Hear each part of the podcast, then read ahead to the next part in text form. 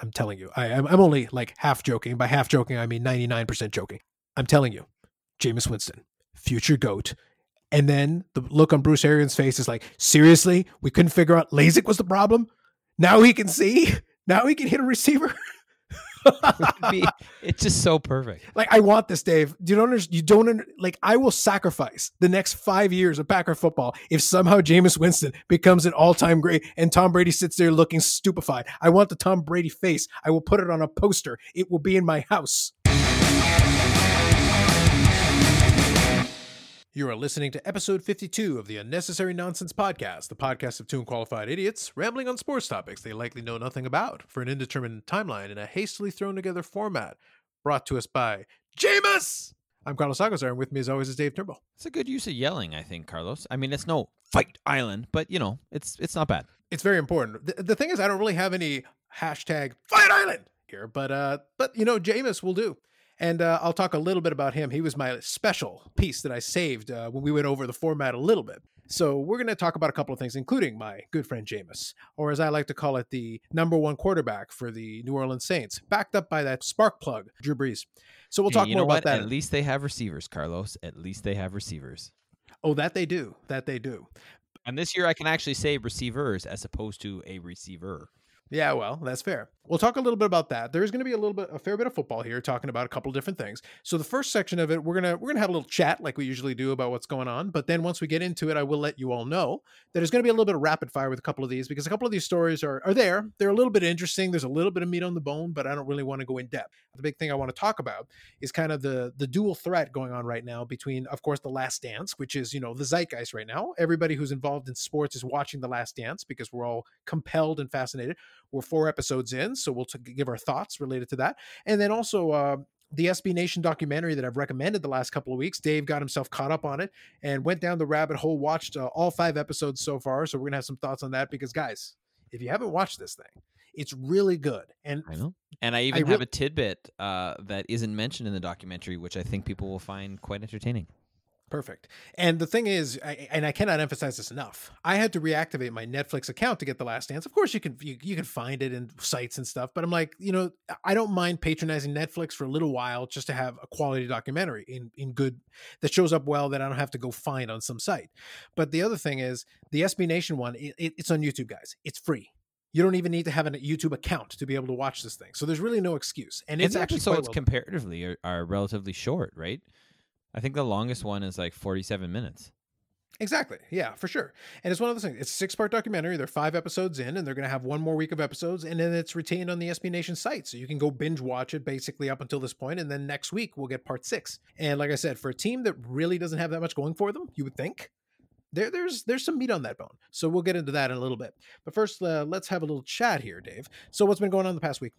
Uh, this week has basically been trying to get into the rhythm of being in the house and and working and really kind of uh, the home office is now officially set up in the new place which is good. So i'm i'm doing the work there and i sort of have my space now where i go and i do my work and and sort of the times when i'm, I'm going to be online and you know answering emails marking things et cetera et cetera. This i guess past week and a half has been pretty intense in terms of because we had to do some midterm marks and chase kids for things and whatnot uh, and then it's been the weather's been a little bit nicer, so getting out and, and, enjoying the weather in terms of just basically going for some walks with George and uh, watching people stock up in beer and being like, your choices are Bud Light, Coors Light, which I don't mind from time to time, you know, as a, as a cheap kind of, yeah, I just want some beer. And MGD, which I find is a very gassy beer. I'm not a fan of it at all that's what you chose to stock up on? Like, is your point you're just gonna get like drunk day after day after day? But then again, it's also like, but it's basically like water, so you're gonna have to drink a lot of that to get drunk. And I was just very disappointed in that individual that I saw in the parking lot, and he had probably at least 12 cases. Here's the other interesting thing about that, though. He obviously went to the beer store, not the LCBO. Uh, they were in the same parking lot, just so you know. But he only had 12 packs. He didn't have any two fours. And I'm like, you bought enough that you could have two fours of each type of this beer. I question that man's choices. So many questions, Carlos. So there's a lot of uh, there's a lot to pick apart here, Dave. Um, obviously, to your point, you know the two four is the more economical option. You actually do pay more generally for a twelve, so that's just that's just bad math right there. But That's the saying, uh, man. That's what I'm saying. Yeah MGD I don't have any problem with because I, I I've had it at the local pub here when there's nothing else of interest on. I'm fine with it as, as far as a beer is concerned. At least it's a beer. But two light beers like light beer, I would have advised that man. You know you can buy cases of water. They're cheap. You can you can get a 12 of water for like two or three bucks. It's a hell of a lot cheaper than you know Or light beer, which tap is water. Then you don't have to Yeah. spend any money. yeah, it's literally the same thing. You may as well. At that point, it defeats the purpose of even trying to drink. At that point, you may as well go to the supermarket and get the non-alcoholic beer, which is, oh, but I like the taste. Who likes the taste of beer enough to have it with no alcohol? Yeah, I don't. I don't. I was like, I, I don't get it, and I was like, I probably should mock you, but I have things to do and, and places to be. I'm gonna let that one go. Uh, anyway, uh, I, I come on. I set it up for you on a platter there, Carlos. no, you literally put it on a tee. I'm not gonna lie, but when you make it that easy, it's like you know what? I have enough pride in my in my chirping game that I. I All right, I just I want can you to know. I, I I did that intentionally, Carlos, for you. Of course you did. Of course you did. So this week was actually pretty straightforward for me. I will say that yesterday actually was really nice. It was beautiful outside. I even dared to venture outside to sit on my uh, to sit on my stairs for a couple of minutes. Mind you, part of the reason for that is that I got kind of roped into it because uh, I, apparently I have a new neighbor and I didn't realize that because I don't pay attention. But um, the th- the funny thing was that I went out actually to go check my mail because I was expecting some stuff in the mail and the mailbox was empty. But then they start chatting with me and I'm like, well. I'm not uh, going to be able to easily just turn around, go right back out the door. so I may as well just sit here and take the sunshine for a couple of minutes. Uh, at least I had my shades on, so I was able to sit there without blinding myself, which is nice. I applaud anyone who's bold enough when it's actually sunny outside to sit there and just be like, "Yeah, I'll just stare at the sun." Basically, Hold on, no, hold on, uh, hold on. So you went out to check your. So you put on your sunglasses to go check the mail. you're damn right. I protect my eyes, Dave. I care about my eyesight. it's like you can literally reach your mailbox without actually leaving your house. No, I actually can't. I have to go. Is my mailbox is around the. It's, it's around the door. Uh, Like, know you fi- if you had like re- one of those like uh like a claw or something, you could. But yeah, a claw that bends around. Fair enough. Fair enough. Yeah, but still, the man, dude, who wears their sunglasses to check their mail when it's attached to their house and literally it's like two steps? That's two steps in the sunshine, Dave. I got to protect the. I didn't realize you were so vampiric in your in your uh, look on life. Wait, literally, you didn't realize this? Well, I mean, as someone who goes and actually like physically watches baseball, which is an outdoor sport, Uh huh. When, when I want to go watch the physical game of baseball, yeah, but when I go to watch baseball, I am watching it with shades on. Fair enough. But are you Like- wearing uh your shade? Like, do you wear your shades on the go train because it's sunny outside? Yeah, you're damn right I do. All right, I'll just leave that one be. You can leave it be. I'm very consistent on this. This isn't the first time. You're just not paying attention. I've uh, done it from day one. And yes, I will wear my shades to go to the mailbox. And I'll wear my sunglasses at night. There you go. You and Corey Hart, man. You and Corey Hart. Hey, at least he understands. He understands my he understands my ways. Yes, he does. Yeah, but the thing is, you know, for the most part, it was pretty good. I will say things are starting to pick up at work because now we're uh, we're approaching the we're about a month out from uh, rolling out uh, the thing the system that I that I utilize on for thousands of users. So there's a lot there's a lot left to go on, and then this next week is going to be testing and all that. So it's going to get progressively busier. Now we're reaching the part where it's like, okay, now is what you guys are paying us to do. So now is the time. So it's going to be interesting because it's going to make the week go by a lot quicker, I would say. And it is um uh, because up until this point, my time has not gone a lot faster, a lot slower than for anybody else. It's been kind of normal, but I will say this next month will probably be pretty quick. Although I did, it did kind of catch me by surprise Friday when it was like, oh yeah, it's actually May. Oh wow, okay. Yeah, it it, uh, it does kind of, especially when you're not really paying attention too much to what day of the week it is, and it doesn't really matter. And all of a sudden, it's like, oh, it's May. Yeah, I think the other part of it, uh, to be honest with you, though, is that I felt like it's been unseasonably cool for this time of year. I agree, and and you know, I'm not actually sure that it has been. Uh, you know, because some other people that I've talked to about that have been like, really? No, I don't. And I'm like, really? I think that's perception though, uh, because I was uh, listening in, uh, like I was hearing uh, when I was over helping my parents out with something. They had the radio on, and they were having a chat about this. And apparently, the April like average temperature for us the last couple of years has been around 14 degrees. And I remember th- that during the whole month, like it, we'd be at like 10, 9, 11. So realistically, actually, it's been a couple of degrees cooler than average the whole month. Now, mind you, we're not talking about the difference between like 14 degrees and minus five, but we're talking about like a couple of degrees cooler than usually. You, when you're talking about an average, there should have been some days it would have been like 16, you know, something like that. And it didn't really happen in April. Yeah, Yeah, so I think that's what threw it off. Mind you, if somebody is like, like I said, it's been like that for so long now. I think most people, I think people's w- have weather amnesia. I think this is a real thing. Like they, they're like, oh, it's always been like, no, it literally hasn't.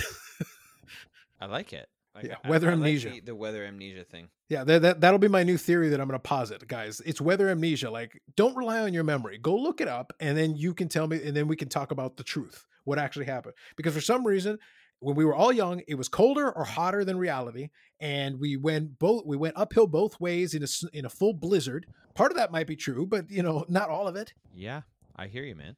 Just weather saying. amnesia though. I like it. I like it. I, you could, you know, market that. That's an, that's going to be a new thing, Dave. If, if we get nothing out of this podcast, this episode, it is that weather amnesia is a thing. I have identified it, and that is what we're calling it from now on. I, I support you, man. I support you on this. Other than that, it's been pretty good. I've been kind of enjoying myself, keeping myself busy uh, with different things. I was uh, one of my great joys is I actually started calculating and working it out, and I've realized how much money I'm saving on commuting. And Dave, I'm rich. Nice. I like it. This is what I've discovered. I am now rich. Only if only because I don't have to spend money on uh, on a GO train followed by a TTC. And for some reason, I didn't realize it, even though it totally happened like last month. You don't get a discount going from the GO train to the TTC anymore. Oh, Yeah, you you used to get like a fairly substantial discount, and now it's like you can pay full price for both. bastards. It, it's terrible. It's one of those things. I think that's a provincial government thing. So if you're in Ontario, Canada, and you take these two things, enjoy paying more. Have fun. Boo. Indeed. Anyway, enough of that. So let's have a little bit of fun here. Uh, I'll be honest with you. The first two of these stories, Dave, uh, I'm gonna I'm gonna name them off both right now because uh, my response to both is like, yeah, whatever. Andy Dalton, and you had a thing on Manny Ramirez. Let's talk about the Andy Dalton thing though for a second. Okay, so um, do you have any particular thoughts on this? Well, this isn't particularly. I don't think it's particularly surprising. Uh, obviously, they drafted Joe Burrow number one, and everyone expects him to be the starting quarterback, and he's obviously going to be, uh, barring you know injury or some act of God or or something like that. But it's interesting to see. I, I'm more interested to see if anything actually happens to Andy Dalton. Like, does anyone actually pick him up? Uh, you know, one of the things that have been going around in, in several circles, sort of on the radio, um, has been uh, that he's actually an ideal candidate for the Patriots job. He would be just from the perspective. I think that that's one of the things making the rounds with the talking heads, and it's been interesting because uh, obviously there's two name quarterbacks, and you, you can call them name quarterbacks or not. But the thing is, Andy Dalton had some decent success in Cincinnati, considering it's Cincinnati. He, it's basically him and Cam Newton, and everybody would keep looking at the two. And I think Andy Dalton is an easier one to work with, if only because he can be a bridge. Now that really comes down to whether they think Jarrett Stidham is the guy. I have no evidence to suggest he is, but if Bill Belichick has convinced himself, so be it. The truth is, I, I'd probably try to bring in LD Dalton for like as little as he'll take as a backup potentially, who can potentially take over if you need him. Well, at this point, you know, I kind of think he would. Yeah, right? you I mean, get him w- I cheap. mean, I, it's think. like one of those things, right? I mean, I know you want to talk about this later, or maybe you don't. Maybe you just wanted to rib me at the beginning. But it's sort of this whole thing with Jameis Winston too, right? oh no, we're going to talk about it later. Okay. Oh, I, got some thoughts on Jameis. Right, but oh, but, the- but the idea that you know the market for you as a starting quarterback is basically non-existent, Mhm. right? So why not take a, a job as a backup or even a third string, depending on what shakes down? Uh, you know, where you can learn under someone who's really good. Uh, maybe you know something goes down and you have a chance to play, and maybe it pans out for you. I mean, the the, the best example of that in recent history is Teddy Bridgewater right? He probably could have maybe even started last year somewhere, depending. you. not could have Mitchell Trubisky. Okay, but but no, but the point is that he he said, you know what, I'm not kind of I don't like the situations out there. I'm gonna go back to New Orleans for another year. Uh, Mhm. He ended up starting five games with the Saints, won all Yep. five, and and turned that into a nice contract for himself with Carolina Panthers, Yes. right? Who and now he's going to be again, barring some injury or act of God, he will be their starting quarterback. That's right. No, I, I I'm in agreement with that, and I think it's interesting because the the, the guys get lumped together because you've got, like I said, we're going to talk more about Jameis in a couple of minutes here, but they lump Jameis with Andy Dalton with Cam Newton. And they're like three different scenarios. Jameis kind of understood where he fell in the pecking order, although out of the three guys, he had technically the best and technically the worst season of the three. But there are mitigating circumstances.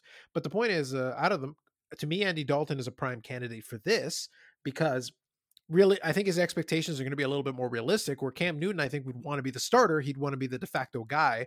He wouldn't want to necessarily be a bridge to the quote unquote future. And also, he would cost more. And New England Patriots don't really have a lot of cap room to work with. I feel like you could fit Andy Dalton under the cap if he's willing to work with you to get an opportunity. And I think it's an easier sell for him where he's like, you know what, beggars can't be choosers. If someone wants you and you get to, if the worst case scenario is you get to be coached up by Bill Belichick, that's not the worst thing in the world that could happen. No, not at all. Yeah, so that could be a win-win if they could make the money work and if Andy Dalton would consider it. So that's really kind of a thing that I would put out there. Yeah. Okay. So what happens, right? Obviously, um, uh, there's still time, and we'll see. So okay, you want to say anything about the Manny Ramirez thing? I, I just think it's well, it's so Manny Ramirez, right? So he's retired, obviously. He's 47, and Mhm. now it comes out that he wants to make a comeback. Uh, he's actually turning 48 by the time he would play baseball uh, in Taiwan. And Sure. I was like, like I just don't get it, right? Like, I mean, it's like one of those things where it's like, dude, like you're in your late 40s. I get that you're Manny Ramirez, and, and you think that you're, you know, you're you're super amazing, uh, and you've already played in league once. You played in 2013, and you're saying, you know, attendance quadrupled because I was there. I probably didn't, but it's like, I don't know. Like, do you, is anyone really want to pay money to watch a 48 year old Manny Ramirez do Manny stuff? Like, I don't. Maybe maybe they do in Taiwan. I'm not sure, but I just thought it was one of those another one of those things. Is like sometimes people you just gotta like just give up, man. Just give it up. Like, get into coaching or like or don't make a story of yourself because if you're 47, you're playing in another league. y y like obviously you're not getting a major league job, so you're going to play in a Taiwan league, and now you're taking a job. Well, I guess you know what though. Here's the other thing: if you're taking a job from somebody, they're probably not that good to begin with. Because if you're 47 years old and you're beating out somebody who's in you know like their 20s, then you probably shouldn't be playing professional baseball anywhere anyway. Just saying. But I don't know. I say give up the ghost, Manny. There's there's too many stories lately of people who just don't understand when it's over and they need to give it up. See Dana White. Yeah, well, that's a that's a different conversation. So I'll I'll opine a couple of a couple of thoughts on this.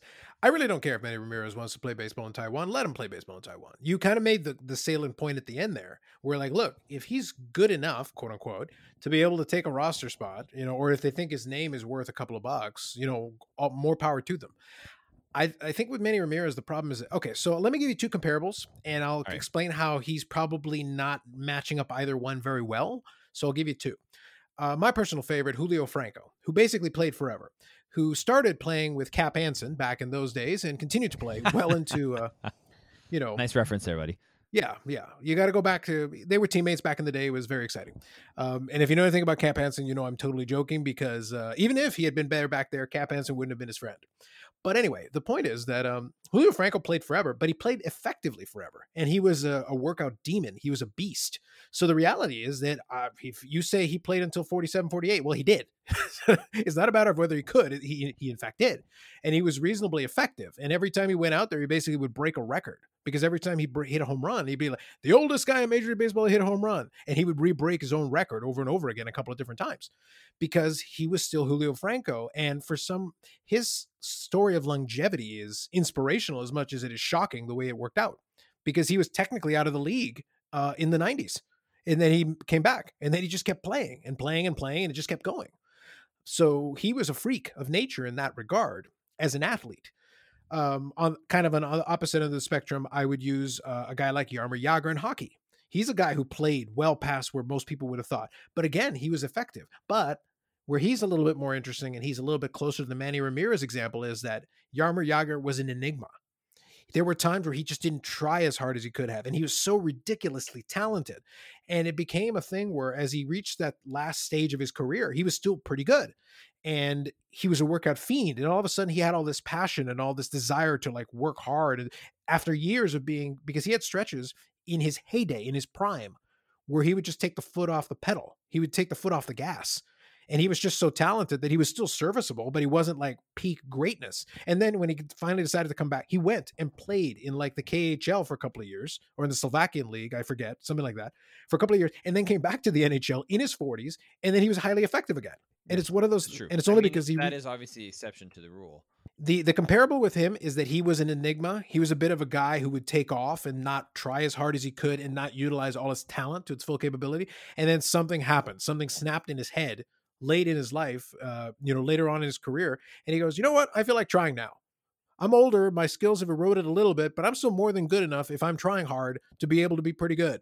And then that last stage of his career was like, who is this guy? What has he done with Jaromir Jagr? And then at the same time, what that created though is it created this weird historical conundrum where we acknowledge the greatness of Jaromir Jagr early in his career. We acknowledge the greatness of Jaromir Jagr as kind of he got into his prime, and then he suddenly took his foot off the pedal.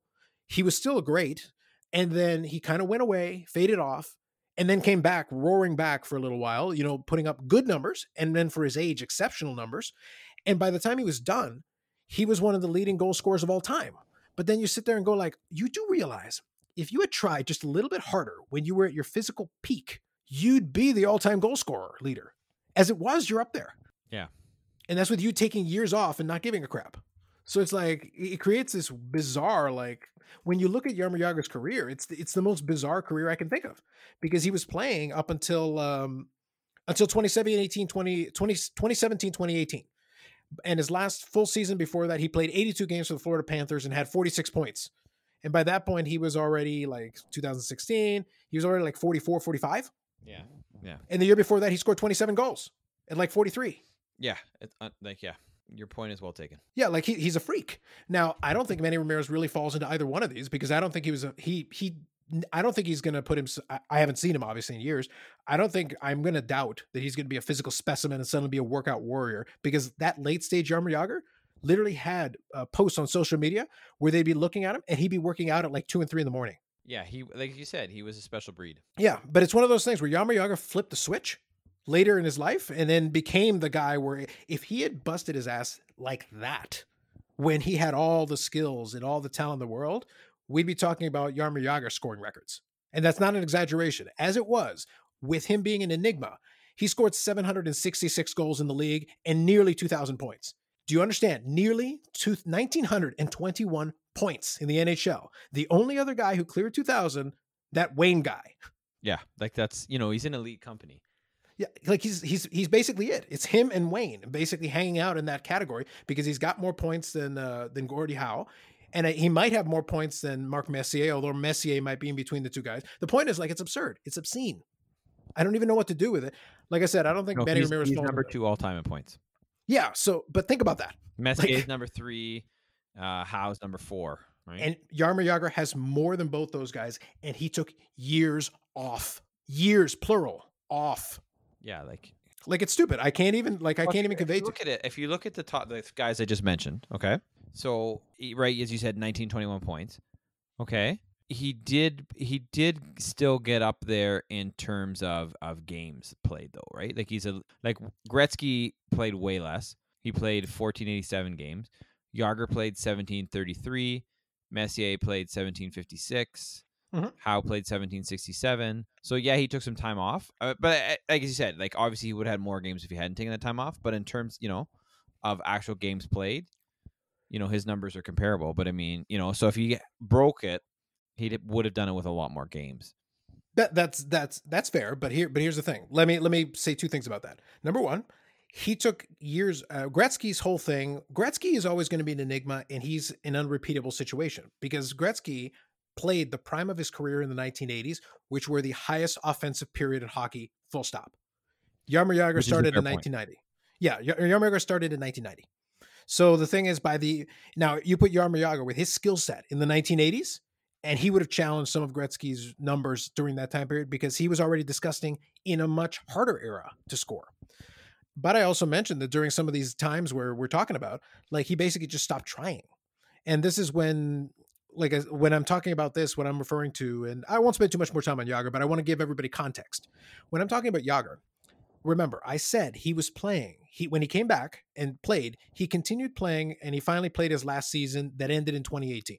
Well, by 2018 he's 46. So the thing is, you need to understand that this is 46. When he went away for 3 years, he was 35. Right. There's a, so there's an entire last section of his career that didn't necessarily have to happen. But once he came back, he was surprisingly durable. He played 73 games in his first year back. When when he was when he came back, he was 38. He took three years off. Yeah. Exactly. And he went to he went to go play in the KHL. He played well in the K. By the way, he played well in the KHL. So when he came back for the Flyers, he almost scored 20 goals. He went to play in Dallas. He scored uh, he scored 14 goals, two in Boston, then 24 goals for the New Jersey Devils. And now by this one, he's well into his 40s and he's scoring 20 goals, which he has no business doing as a 40 year old and 40 plus. Yeah, no. Like Um, that's absurd. No, no. And just for the record, I know this doesn't matter at all, but since we're talking about it, uh, Mike Modano is ranked 24th in terms of career points. Yeah, no, for sure. The thing is, Modano, uh, Modano will be a conversation for another day because you know my fandom of Modano.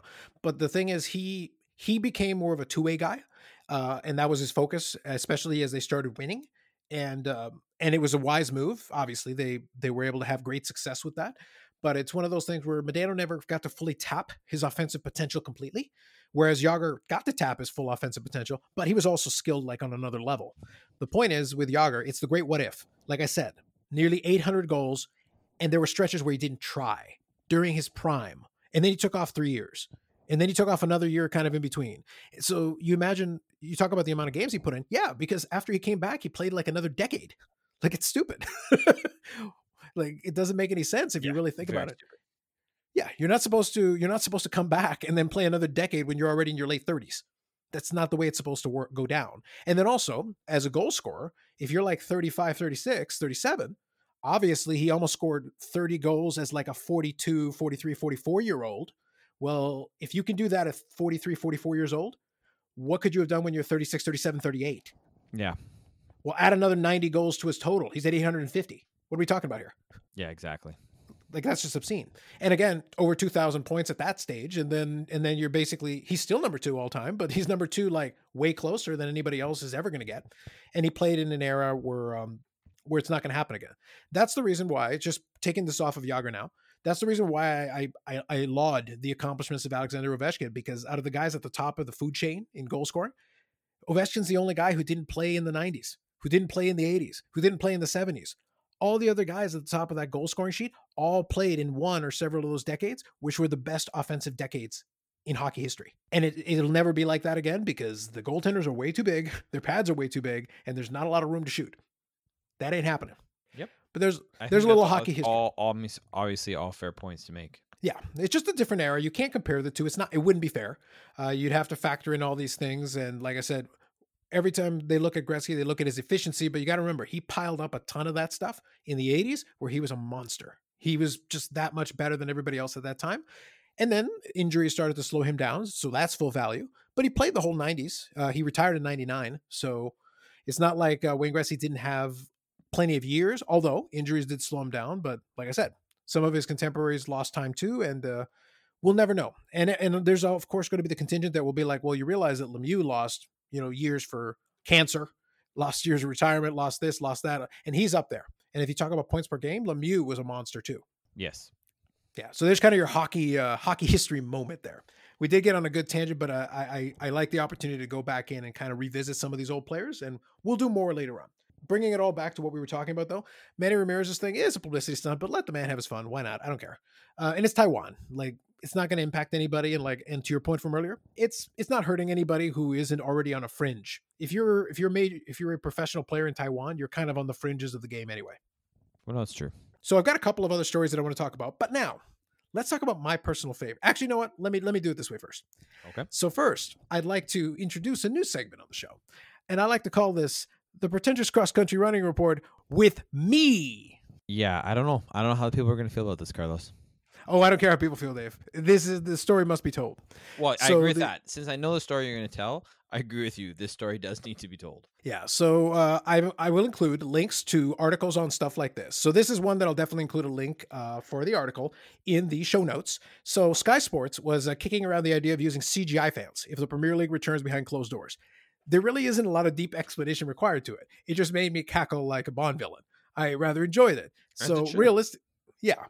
Realistically, I get it. You're trying to create some ambiance. So let's do this. Let's take this in two parts. So, Dave, first, what do you think about this on the surface? And then let's talk about whether it's even a workable, whether it even makes sense to try. And we'll we'll get into those two pieces. Well, I, like I'm of two minds in this for, and I'll tell you why. The, the first is, well, is because I think it's a stupid idea no matter what. Let's just get that out there. I think it makes more uh, more sense maybe in other sports. I think in terms of soccer, it probably makes the least sense of any sport that you people watch on TV that I watch or that people in North America, let's say, regularly watch on television. And the reason for that is there's no, you know, you don't get the crowd shots because the game is continuous. The clock doesn't stop running in soccer. When you're getting shots of something that isn't the action on the field, it's usually the coach on the bench, referee, but it's it's not the fans. Yeah, I mean, you some fans are going to make it onto the broadcast because you know when the ball goes out for a throw in or, or something like that, or when someone's an idiot and runs on the field, maybe. But but it's not like you know, they're, they're panning the, the the crowd like they would in a baseball game or a football game when there's there's more stoppages. Mm-hmm. Right. I think right. baseball is probably the most um, prevalent in terms of actually having fans on television, just because of that's the way the broadcast goes. So I think it's dumb. I think it's it's gimmicky. And and what the hell's the point, right? Like who watches?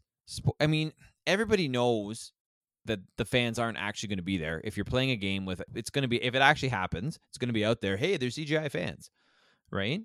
So what the hell? There's no point because the players they're not going to be there for real, so it's not going to affect the actual game and all it's going to be if it's anything is a distraction for the people who actually care about the action on the field. I don't fucking care who's in the stands in a soccer game. Show me the action on the field because that's why i turned into this game. That's that's my thoughts. This is the fucking dumbest thing i've ever heard carlos. I love and i appreciate the passion on that one. That, that was beautiful. Well said well said. So the truthfully i don't i don't really care. The uh, in fairness there's probably some leagues where they've been using cgi people for years and um, just nobody's nobody's told it. You know, allow me to break the story.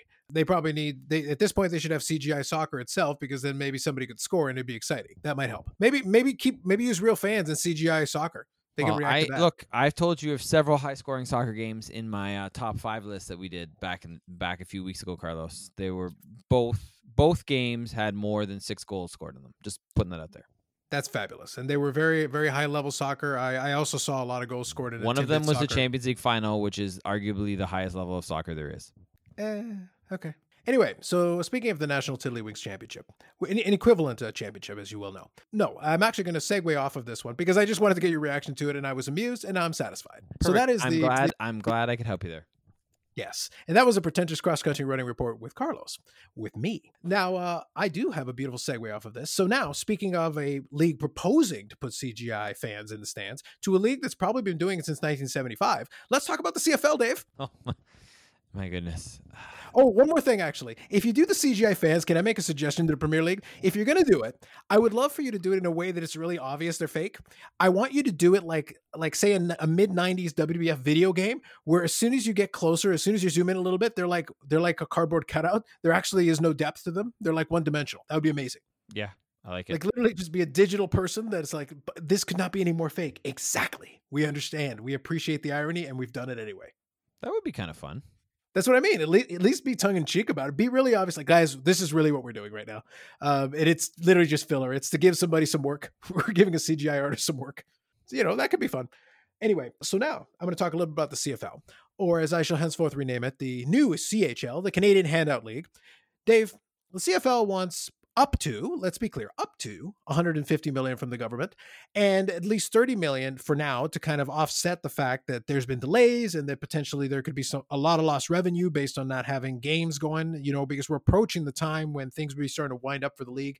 And if they miss games which they very likely will or miss the entire season which is possible then they they're looking to have this money to keep as a kind of a bridge loan to keep them up, to keep them afloat. Although it's not really being treated fully as a loan but I, I guess some of the commentary from uh, Ambrosie, or is it Ambrosie?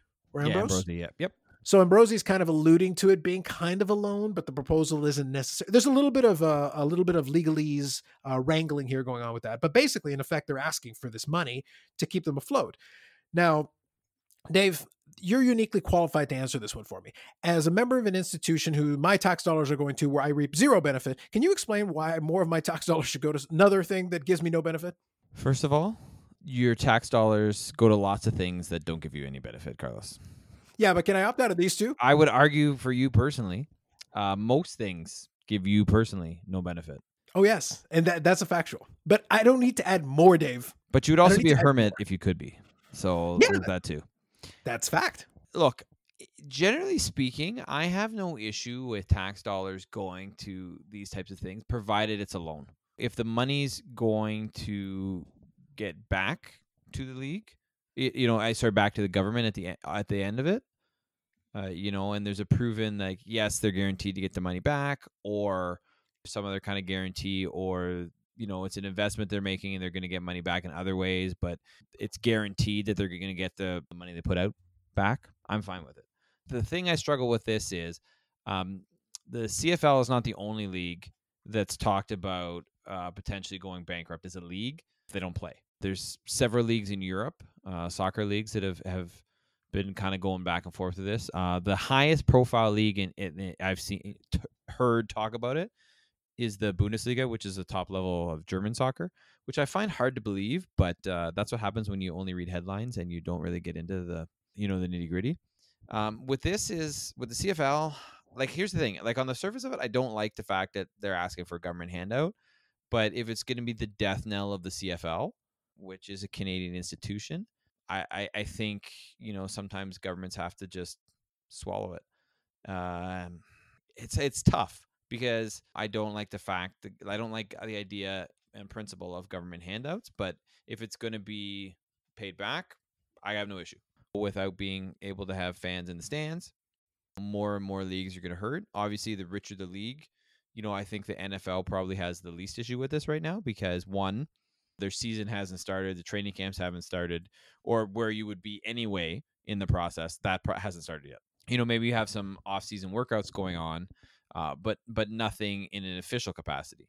Whereas you know the CFL is a month and a half away away from where they would actually start. So I don't know. So much later that the old narrator got tired of waiting and they had to hire a new one. That literally makes no sense. But anyway, I'm gonna I'm gonna pause you there. So fair enough. I get your general gist. So let me let me take a stab at a couple of thoughts here on this one. I'm in the camp of uh, I'd rather not have my tax dollars used for that. I am in agreement that if it was a loan, that's one thing. But let's assume the worst case scenario happens and they need the entire 150 million. With the profit margins in the CFL, how many thousands of years will it take them to pay off the 150 million? It's it's all contextual because 150 million is a lot of money for the uh, for an individual but for a sports league 150 million to put it into perspective vince mcmahon had a 500 million dollar war chest and had to give up on the xfl because he was sustaining too many losses and had no prospects of recovering the revenue in time to kind of your point from earlier is that the nfl can sustain this because as long as the nfl can find a way to get the product on the field their television contracts are such that they don't they could have zero fans in the stands and not really care they would be hurt by it, but they can live with it. But they could also put CGI fans in the stands. Absolutely. True. And we all know that's viable. The CFL, and this is where I take two angles on this. So, from one perspective, I hate the fact that they would be borrowing money because I'm being consistent with my position of I also hate when municipalities give money to a team for an arena. My thought process is you're you're running a business here, and you're telling me you can't run your business well enough to pay for your own stuff and you want me to pay for it. It's like, oh, well, we'll let you have some of these revenues. Well, thank you. Oh, you can have your own stuff and events. Oh, fantastic, because I'm paying for the building. As far as I'm concerned, it belongs to me, and I should be able to do whatever the hell I want with it if I'm going to pay for it. And in the same vein, uh, with this with the CFL situation, it's not about whether you want to let it die or not. I really don't care if the CFL exists or not. I've watched plenty of CFL games. I think it's a fine product for what it is. It's not my favorite, but it's fine.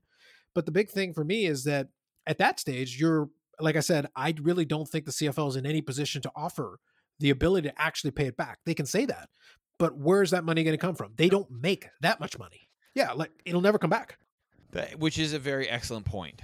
I mean, I mean that that that needs to be to be made because yes, there's TV money. Yes, there's advertising money. I mean, there is money. Yeah, and also part of that TV money comes from a television partner who not only pays the league, also had to buy one of the teams in order to keep them afloat.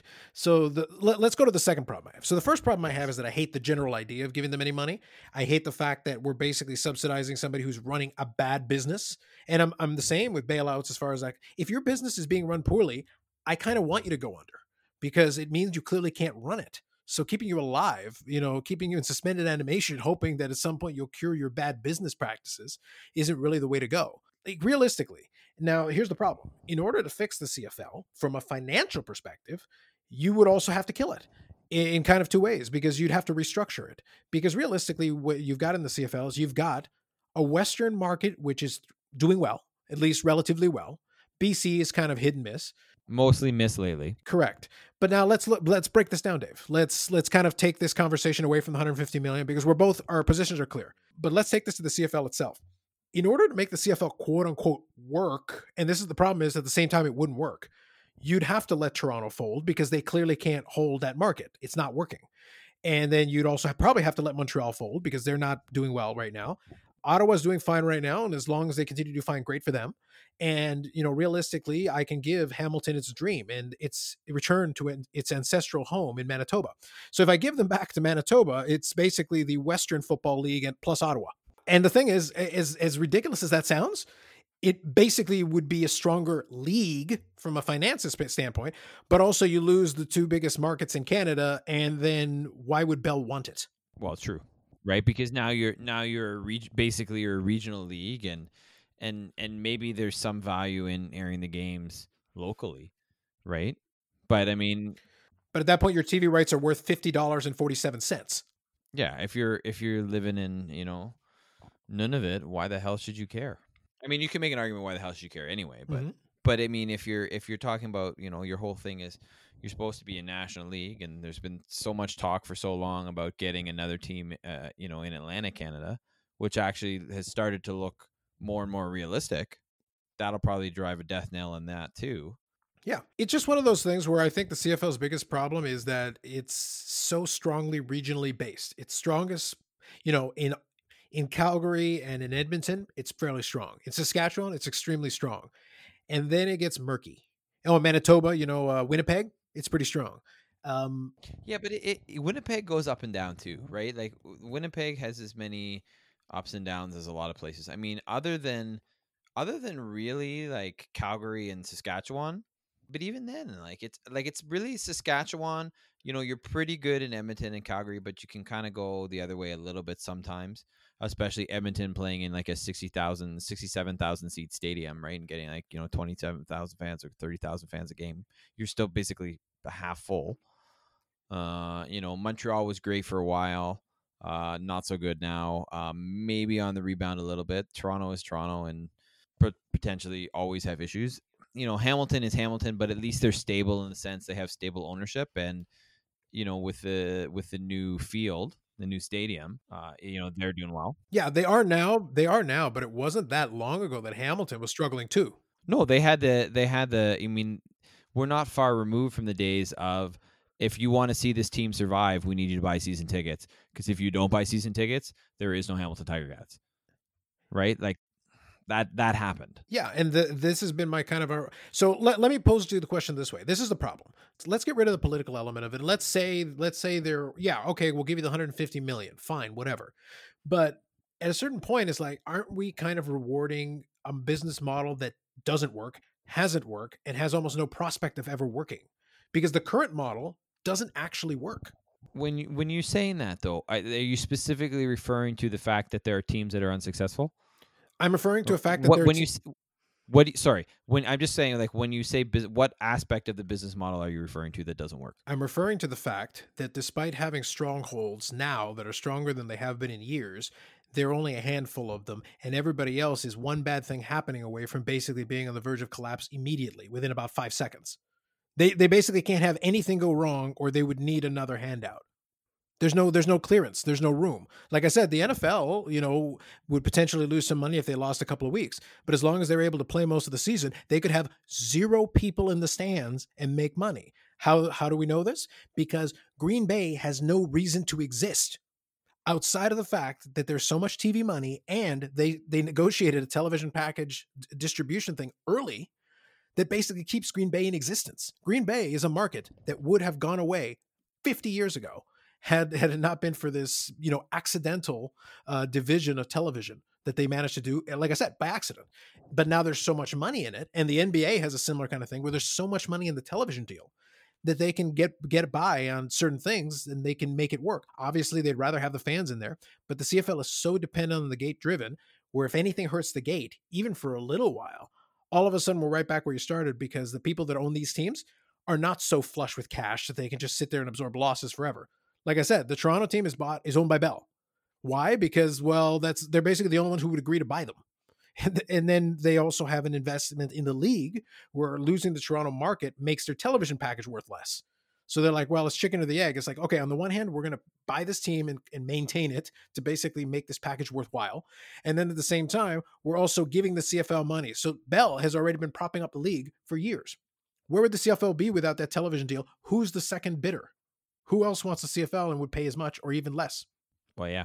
So that uh, so right there, the fact that you're basically surviving. So really, before this handout concept, you've been getting a handout. You've been getting a handout from a television partner. It's like, look, we need content.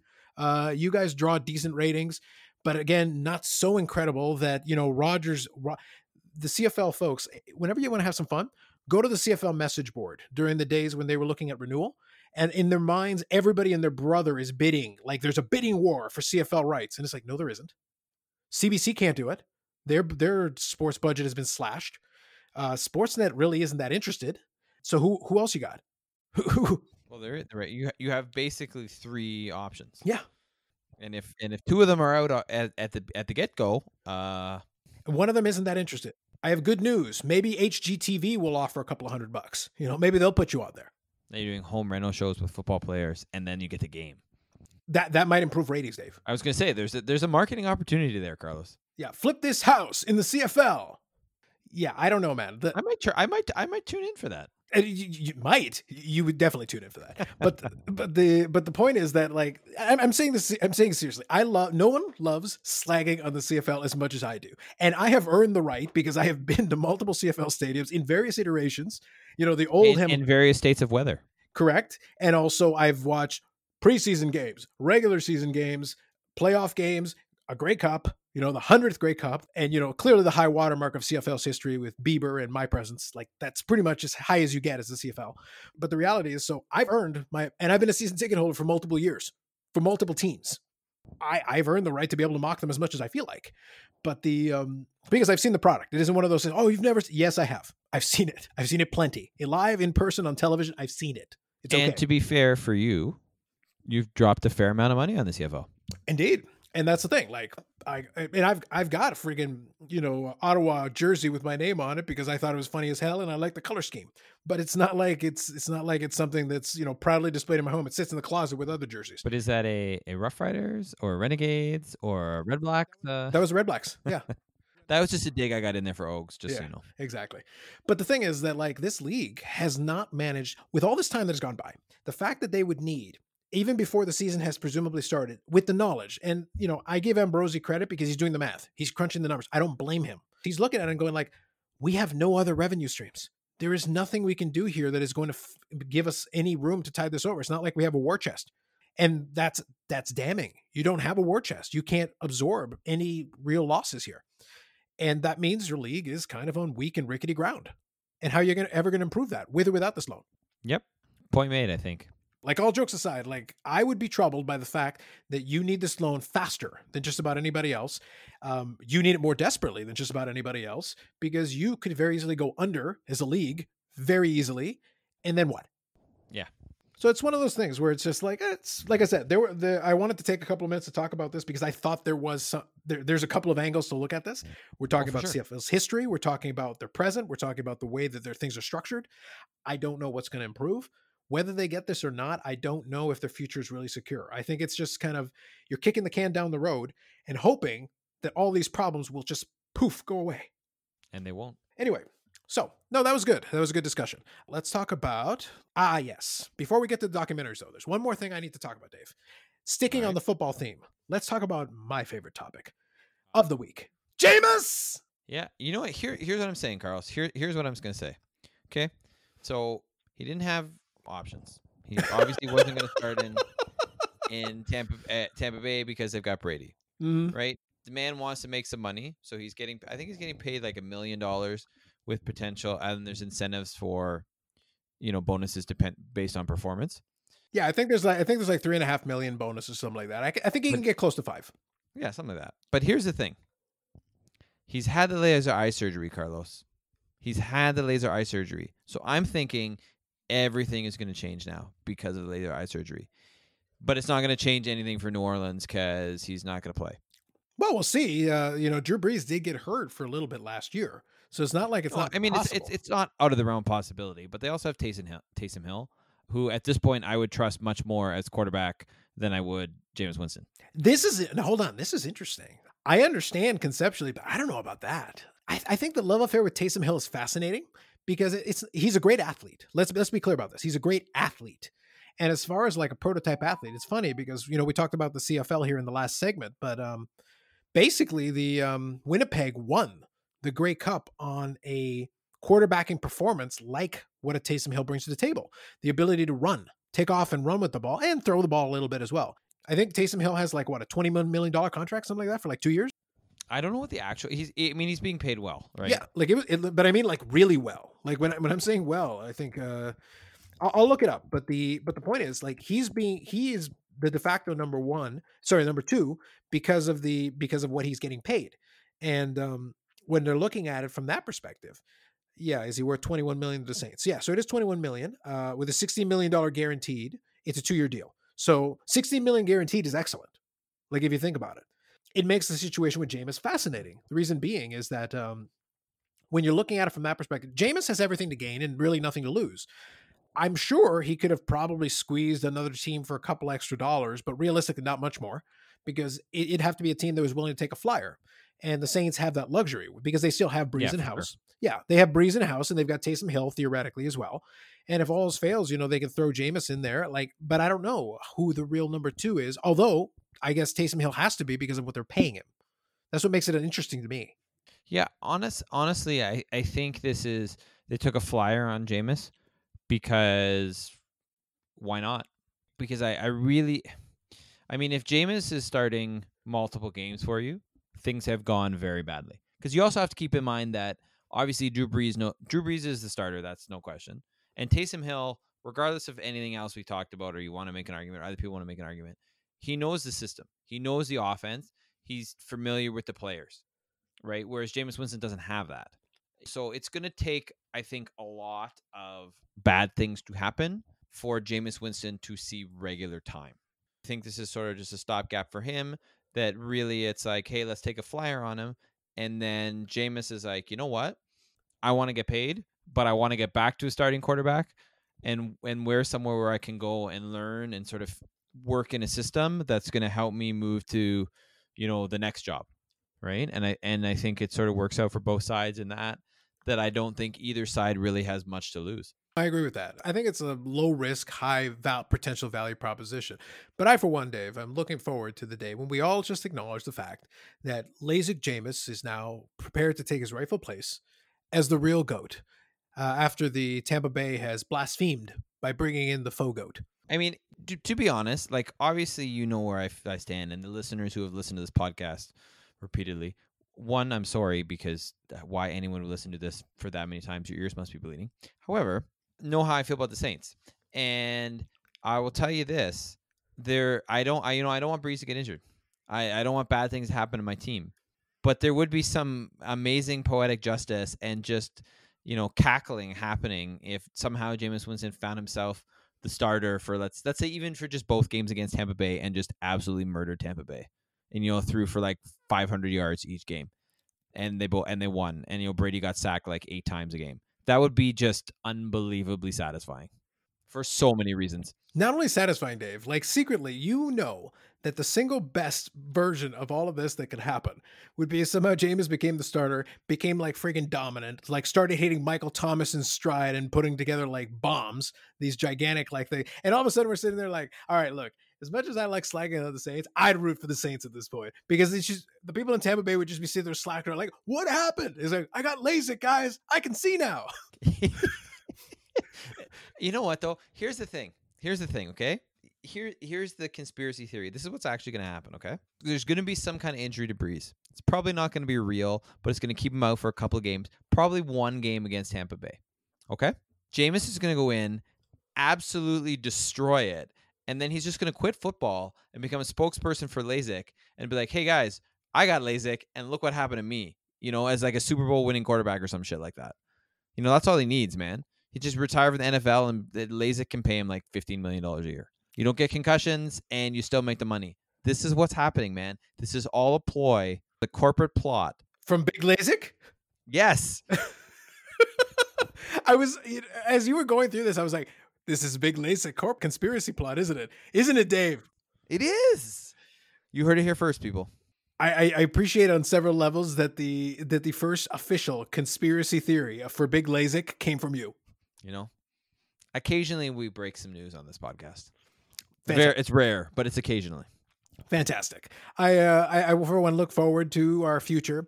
Um, you know, the next ten years of uh, the Jameis Winston era in in New Orleans. You heard it here first. Get ready for it, and uh, you should have all bought your Jameis Winston rookie cards now because now he will be the greatest of all time. Let's talk some documentaries. We will, we will, we will. But what before we do, one quick thing. Let me let me quickly go from one quarterback to another. I want to quickly do a quick addendum to my discussion from uh, the previous weeks about uh, Jordan Love and the Aaron Rodgers situation because we've had a little fun with it this past week. So I need a I need a moment to uh, quickly right. discuss.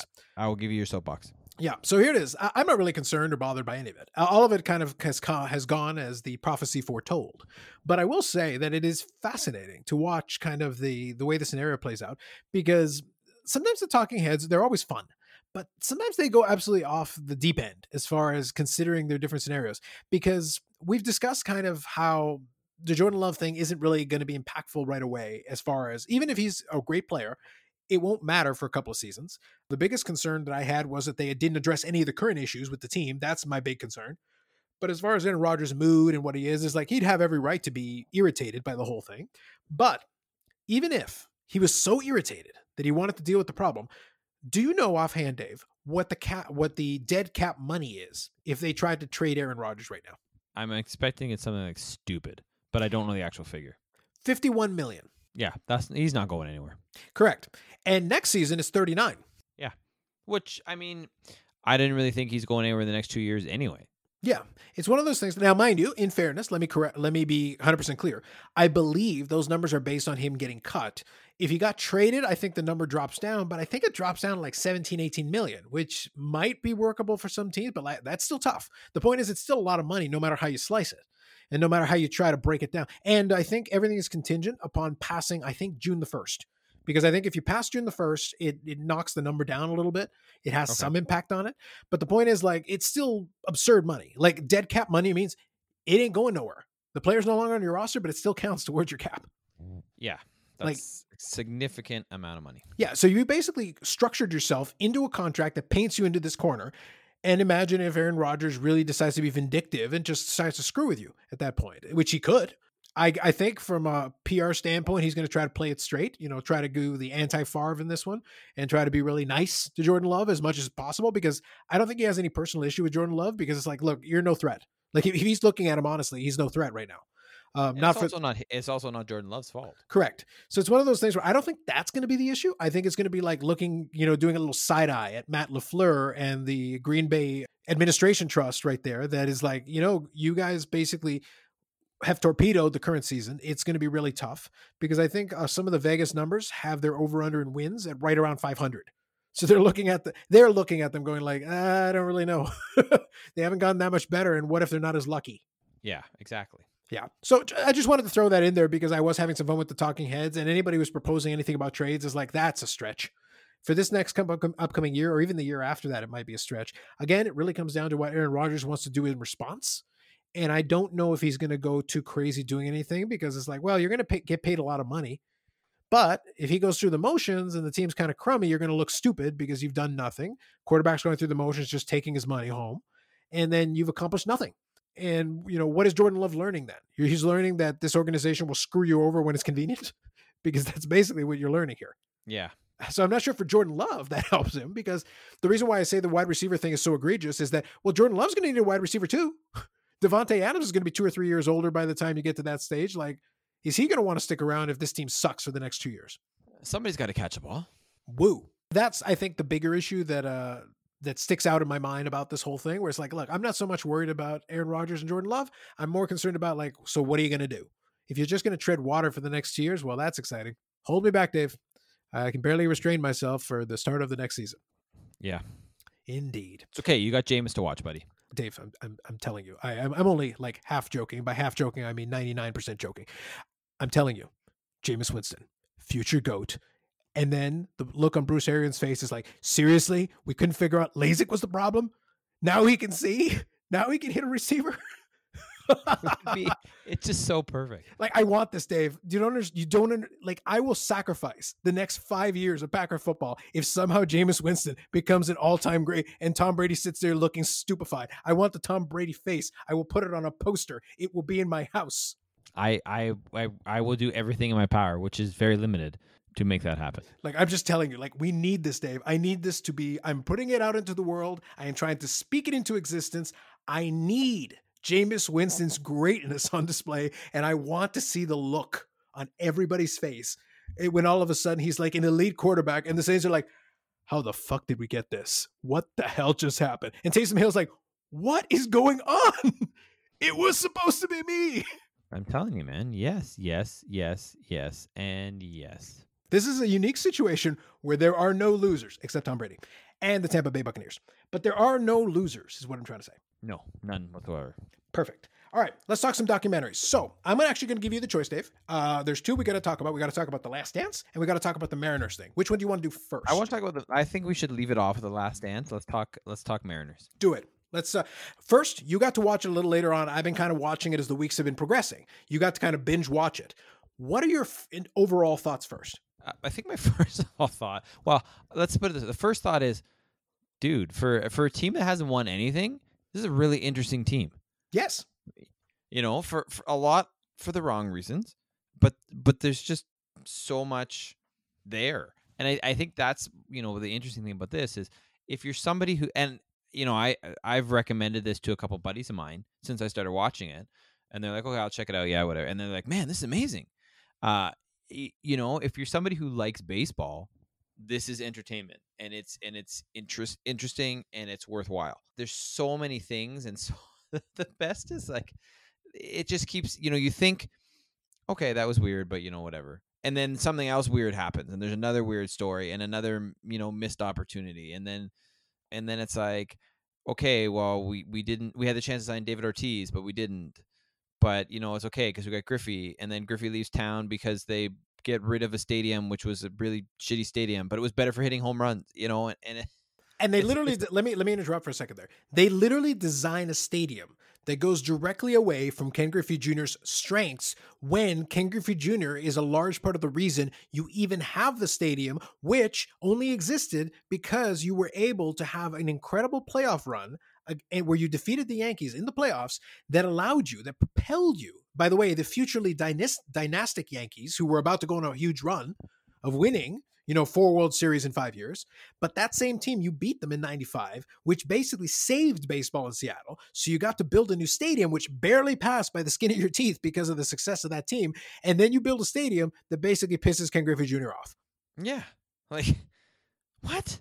You know, it's it's ah there's just so much entertainment in in that series, right? And so much like head shaking and and whatnot. It's just it's just unbelievable. Yes. And, and, and, you know, and there's and there's some good baseball tidbits in there. There's some great stories. Uh, you know, Ken Griffey Jr. getting the cow for Lou Piniella. Uh, you know, the Jello and, and with the guy's toilet in the manager's toilets in the hotel room where they took all the furniture away too.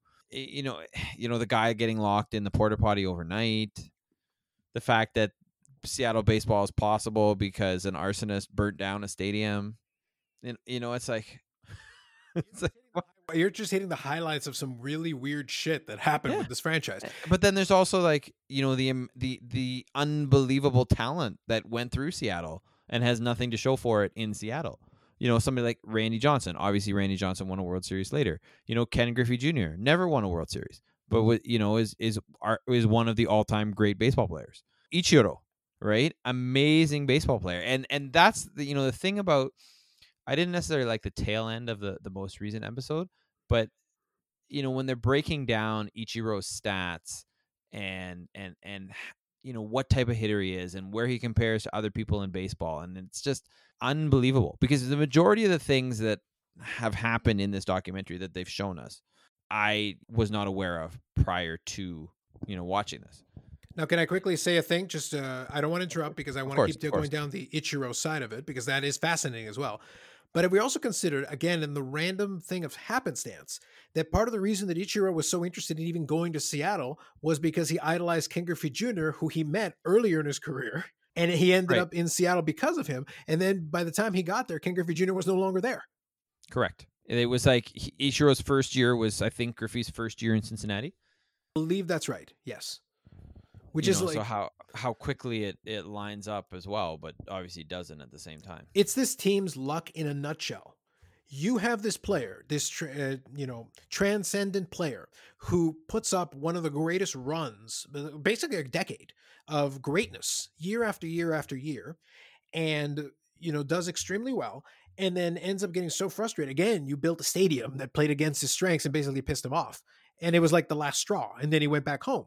You know, he went back home to Cincinnati, and you know it made sense from that perspective but it's like he basically was a magnet that drew Ichiro to you. And it was a situation where, like, think about if you hadn't pissed him off, and if you had been like, "Hey, we love you, we'll give you whatever you want, stick around," and he decides to stick around, and then you get then you get uh, maybe a couple more years of Griffey with prime Ichiro and A Rod.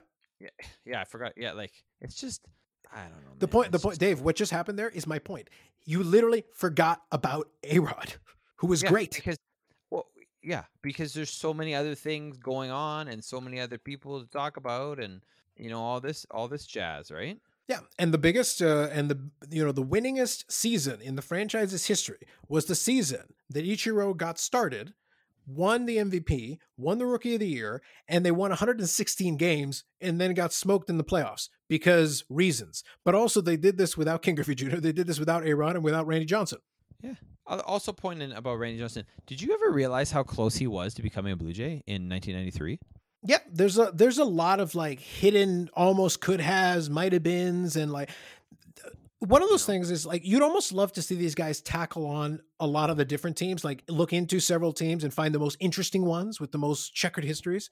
Because um, although it's not the same, obviously it's not the same. I would love to see one of these deep dives into the Blue Jays because the Blue Jays started in 77 as well, but also could have come over because San Francisco was almost relocated. That's true. That So- is true. So there's a couple of you know weird intricacies with that. Mind you, the Jays are not nearly as fascinating as the Mariners, but there's some quirks I'm sure in there that you can find. That and obviously the Jays did eventually win. But uh, one point that I've made several times is the Jays as an organization overall, if you take away a certain run, so basically from the time we were born, you take 83 of the first winning season straight through the World Series years, and if I want to extend the the window of the team being competitive and pretty good, I can push it as far as 98. That's about as far as I can go. And if I really am generous with the definition of um, contenders or with, uh, you know, pushing the envelope, but then they go into this swoon where they just continuously fall short and they're basically just in the middle of the pack, middle of the pack. They're not terrible, but they're not great. They're mediocre year after year after year. And then they don't win anything. They don't make the playoffs again until 2015. They go over 20 years without making the playoffs and they have a great run and then they have a great run in 2016 and then back to the tank but you can argue that at least they had some success seattle obviously hasn't even had that and the talent disparity like the jays cannot boast the level of talent that seattle had under its control whether on the big club or in the minors all at the same time Yeah, it's it's I don't know. It's just crazy. it's flabbergasting. It's just uh, it's shocking how much potentially great you could put together an all-star team if you take the best players of that Seattle Mariners team of that decade and put them onto the same lineup card. And you just look like this is a murderer's row. This team's great on paper. They're phenomenal. And for some reason they just were never able to put all the pieces together at the same time. And then uh, a couple of other points I'll hit on here real quick. Did you find it strange the whole segment about how managers would randomly leave the team when they were presumably successful? Yes, It was just like Lou Piniella leaving for Tampa Bay. yeah. And then also there was the other one. Um, I can't remember who was the other manager who also randomly left.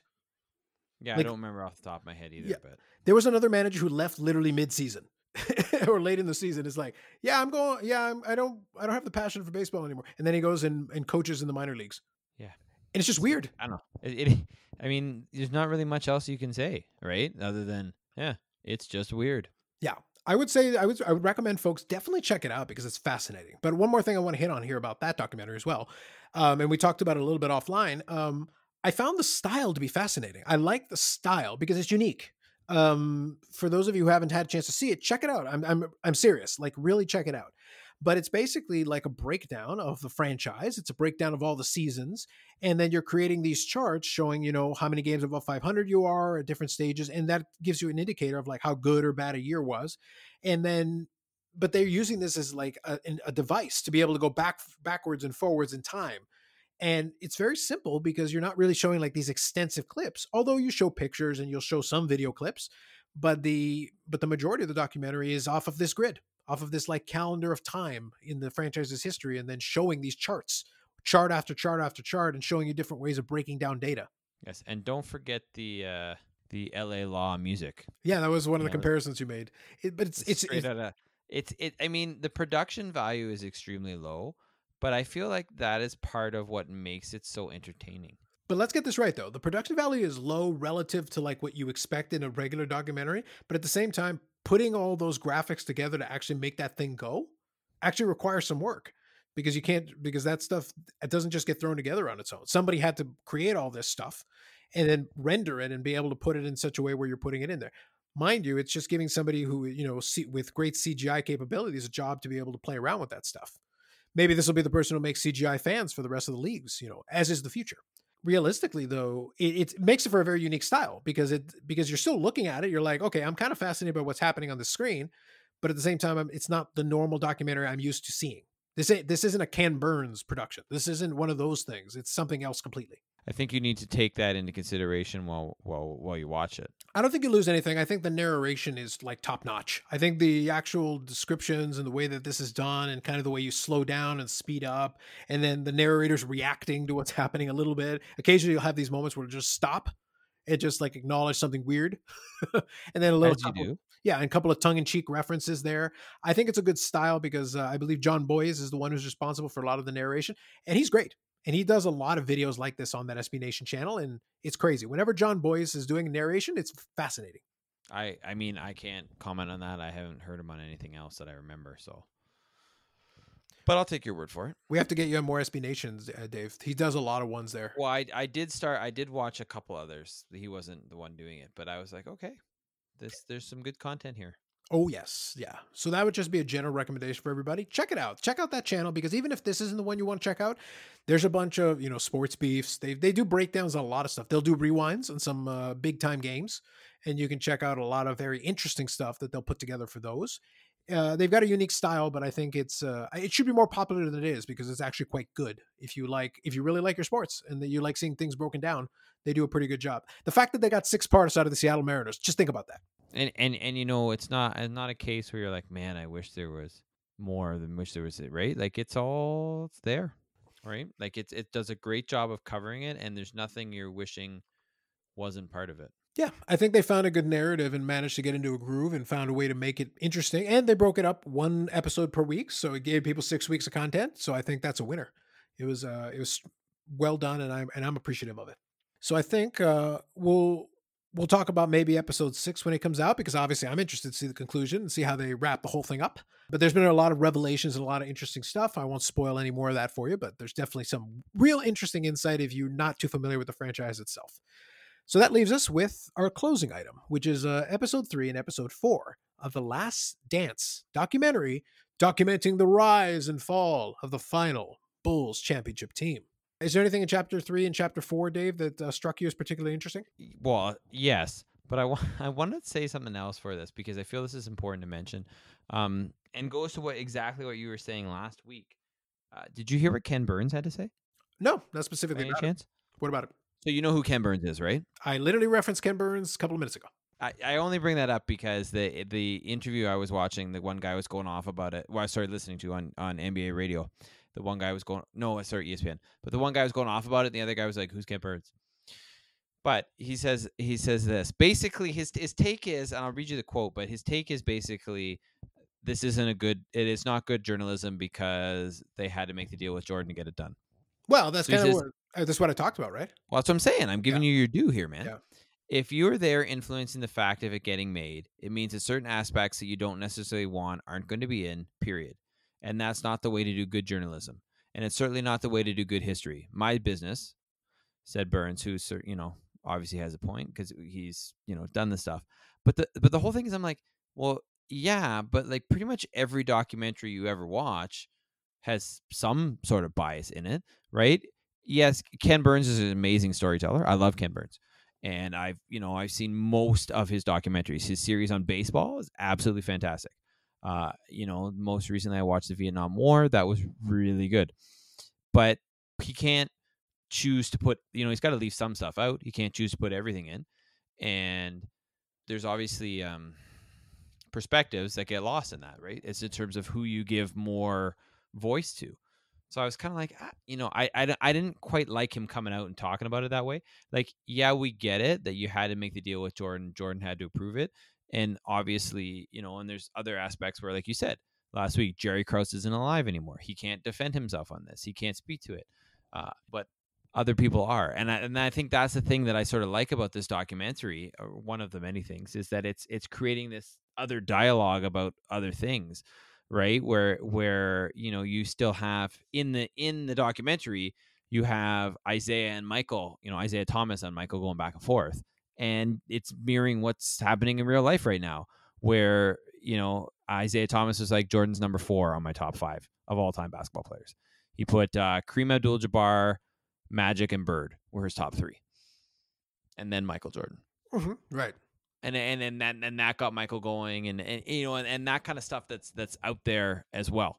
You know, that's aside from the actual footage of the documentary, uh, which is fantastic. You have this sort of other, you know, people spouting off, and and it's re reigniting those, you know, debates about the pantheon of basketball players as well. Yeah, for sure. So I'll, I'll say a couple of things on this. I I'm kind of in agreement with Ken Burns though because there is a it's one of the things that I mentioned when I was talking about it last week is that the doing a documentary is like doing an essay. You're trying to prove a point, whether you intend to make it blatant or not. You are trying to you're trying to you're making a case for something. You are doing a narrative. You're creating a story. You're crafting a story, and you're choosing what gets included, what doesn't get included back once upon a time, like I said, back in the Stone Ages, uh, when Dave and I were in school, we did a course called Historical Methods. It literally talked about that. Basically, talked about this. You know, who's your narrator? Uh, what? How valuable is this source versus another source? A primary source versus a secondary source? I'm not going to get into all that, but the truth is that where you get your information is just as important as the information you're getting. And as long as you keep that perspective in mind, you can usually kind of counteract it. The point that Ken Burns is saying, which I 100% agree with, is that because it's not the uh, person, it's not the, just the director of the documentary having their say. It's Jordan himself as a person who had to authorize this, which means everything goes through Michael Jordan. If anything shows him in a light that he can say, "Oh, I'm worried that people might see him in different," he allowed that to happen. He allowed that to be shown still because he could be like, "No, cut that out." He literally has complete creative control. If we're being realistic, he has total creative control over the narrative of this documentary, which means it's not the director's vision the director might be willing to be a little bit more may, might be willing to show more of a dark side of Michael Jordan, which might not cast him in the best light. Well, Michael Jordan has veto power over that. He can literally pull his his approval at any time, which means he can't go as far as he might be able to. Yeah, and the director here, Jason Hehir, he, I mean, he's not in the stage of where he is, you know, like a Ken Burns, who can basically, you know, if Ken Burns is making the documentary, you got that name, you got that name power recognition there too, whereas you don't for this director, right? You know, I mean, people know that. Everybody will going into this knows that Michael Jordan had creative control. Hold on, hold on, hold on. And, and let, you, let, and let me watch it on, with that. Hold on. No, not everybody knows that because I've heard enough people review it who simply don't understand this concept. Okay, fair enough. And don't acknowledge it, and I think that's important because it is, you're right. It is, and and okay, fair enough. Yeah, it's one of those things. We'll talk about it because we understand the underlying narrative requirement of a documentary. We understand because we've seen enough documentaries to be able to get that hey take everything with a grain of salt. If you really are that curious look into it yourself. But um, the director to your point doesn't have the ability to do that not just because of the relative stance it's ken burns wouldn't be able to get it done because it doesn't matter how much cachet you have you need the footage. Well the person who holds the footage in their hand was michael jordan because if the if michael jordan doesn't acquiesce the nba doesn't give you the footage. It stays in the vault and that's three quarters of what this documentary is about. It's that footage from that season because it was all, they got access that nobody else got. And the exclusivity of the footage meant that whoever held the footage, which in this case was the NBA, and they were working with Michael Jordan on this, whoever controlled the footage controlled whether this documentary would ever see the light of day. And because of that, you got to do whatever they want. Yeah, no, and I get that. And I, I, but, you know, I think that doesn't mean that you shouldn't watch the documentary. That doesn't mean it isn't a gr- it isn't great filmmaking. That doesn't mean it's not a compelling story. You know, and all those things. You just have to understand everything when you go into it. No, I agree. Like I said, I I've literally recommended to folks that they check out the documentary because I think it is fascinating. But I always begin with the same precursor. Just uh, just bear in mind that Michael Jordan had to agree and authorize everything, good, bad, or indifferent. He got final say, which is always going to tilt the thing because even the people that I talk to, the reason why I said not everybody knows, I talk to people and I mention that to them, and they're like, "Wait, really?" And I go, "Yeah." Michael, the only reason it's ever seen the light of day is because Michael Jordan saying okay. That's the reason why Michael Jordan is in it so much. Otherwise, if, if you had this footage somehow, you could cut together your own documentary telling any story you want. You wouldn't get Michael Jordan to be, do interviews for it, but you could interview everybody else theoretically. And you could have done a completely different, I could have done a completely different take on this whole thing, where it turns out Michael Jordan's a monster and he was the one who personally responsible for ending the Bulls team because he hated Scottie Pippen, he hated Phil Jackson, he hated everybody, and he's been lying this whole time. You could do that. You could slice it together in a way that would make that come off. Now, if I can't back that up, then you can challenge me on it. But in this case, it's one of those deals where it's like it's hard to say. Everyone's kind of agreeing with the narrative, and what's making air is the same thing that's getting in there. That's why the the Isiah Thomas thing, to your point earlier, is fun because um, those two guys don't like each other. They never have. No, no, they don't. Yeah, they don't. And uh, but here's the thing: I I have no problem with Isiah Thomas calling uh, Michael Jordan fourth because you have I, I I think it is spiteful. Yes, I'll agree that it's spiteful. But I'll give Isiah Thomas this uh, uh, this point here is that from his perspective, if you're really thinking about it, by the time Michael Jordan finally did beat the Pistons, the Pistons had already been to the NBA Finals three straight times and were run down. Like their style of basketball could not be sustained indefinitely. And it's one of those things where um, by the time they ascended, um, and this is always always going to be interesting about the Jordan thing. I don't think if you say to me Michael Jordan is the greatest basketball player of all time, I don't have an issue with that and I and I'll fully accept that argument. I do think though it is an important factor to note that in the 80s it was a very different animal than by the time you got to the 90s. And Jordan did very well against those teams in the 80s relatively speaking, but at the end of the day in the 80s his teams got beaten. It's one of those things where they highlighted and give you an example of what I've been talking about earlier. They highlighted and emphasized and glorified, you know, Michael Jordan 63 points against the uh, against the Celtics. Well, they lost that series and I'm pretty sure they got swept in that series. So it's like because this was against the 86 uh, Celtics, who are considered one of the greatest teams of all time. And, you know, Larry Bird said all these wonderful things about him. It's like, oh, that was, you know, uh, God dressed as Michael Jordan and all that. It's like because they weren't able to really, quote unquote, stop him. But the reality is they beat the team comfortably. It's like, yeah, Jordan's got 63, but so what?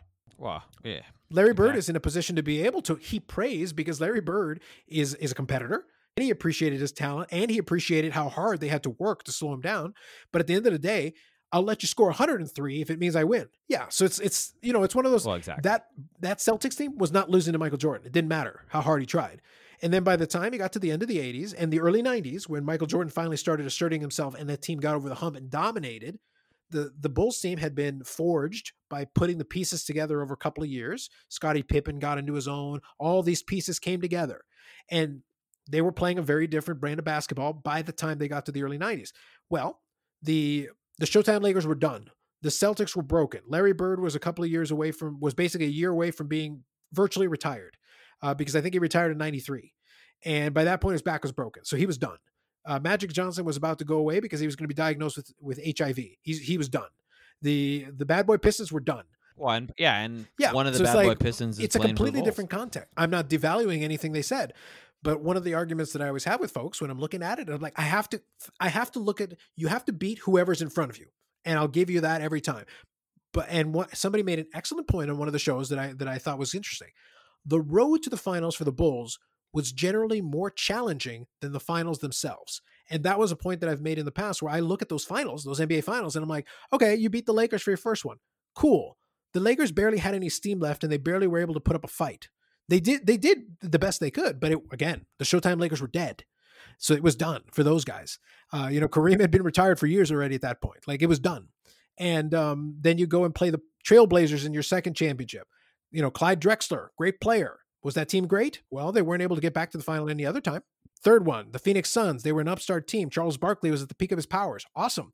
Uh, right after that, Michael Jordan went away for two years. During those two years, it was the Houston Rockets. In theory, based on this premise, The Phoenix Suns should have been back to the NBA Finals and they should have won the finals those two years, or at least one of those two years. But no, it was the Houston Rockets. Where the hell did the Houston Rockets come from? You look at those mid 90s teams, well, the Yeah. Knicks ascended, and you know, it looked like they were going to take go over the hump. They didn't win anything during that time either. And then you go to the second three-peat, and you know, 72 and 10 and all that. And you know, Bill Simmons makes a great argument for the 72 and 10. Was that a great team? Absolutely. Do you know how many teams in that year? It was an expansion year. Do you know how many teams in that year were actually under 20 wins? How many legitimately bad teams were in the NBA that year? A lot. There's a there's a No. huge discrepancy, uh, a disparity between the good teams and the horrifically bad teams that year, which meant that the Bulls had some basically cakewalk wins through the, through the course of that year. 72 wins is 72 wins, but again, we have to look at context. Of course. So it's one of those things where I'm not, it's going to sound like I'm trying to devalue the 90s Bulls. I'm not. But I'm, I'm looking at it from the perspective of look, I'm not saying it wasn't, I'm not saying it was easy. I'm just saying the game changed, things changed, circumstances changed. And then by the time you get to the end, so I just covered the fourth championship. Well, how about the last two? They played the Utah Jazz twice. Okay. Karl Malone and John Stockton, great players, Hall of Famers, great, right? Here's the thing where were they up until that point? Because John Stockton and Karl Malone were Michael Jordan contemporaries. They were both in their mid 30s by the time they got to the NBA Finals for the first time. Where the hell were they? Yeah, you're making some. I, li- I'm like where you're going with this, Carlos. You're making some good observations. Yeah, I pose the question. All I'm doing is just posing the question like, look, I'm not knocking any of the, but I'm questioning these. Are these really legitimately great teams that you're beating in the finals? Or are you just beating the team who's in front of you? And by the way, the Bulls aren't the only team who have the situation where you have to look and consider it. Let me quickly uh, pander to myself really quick, and I'll bring a comparison to hockey.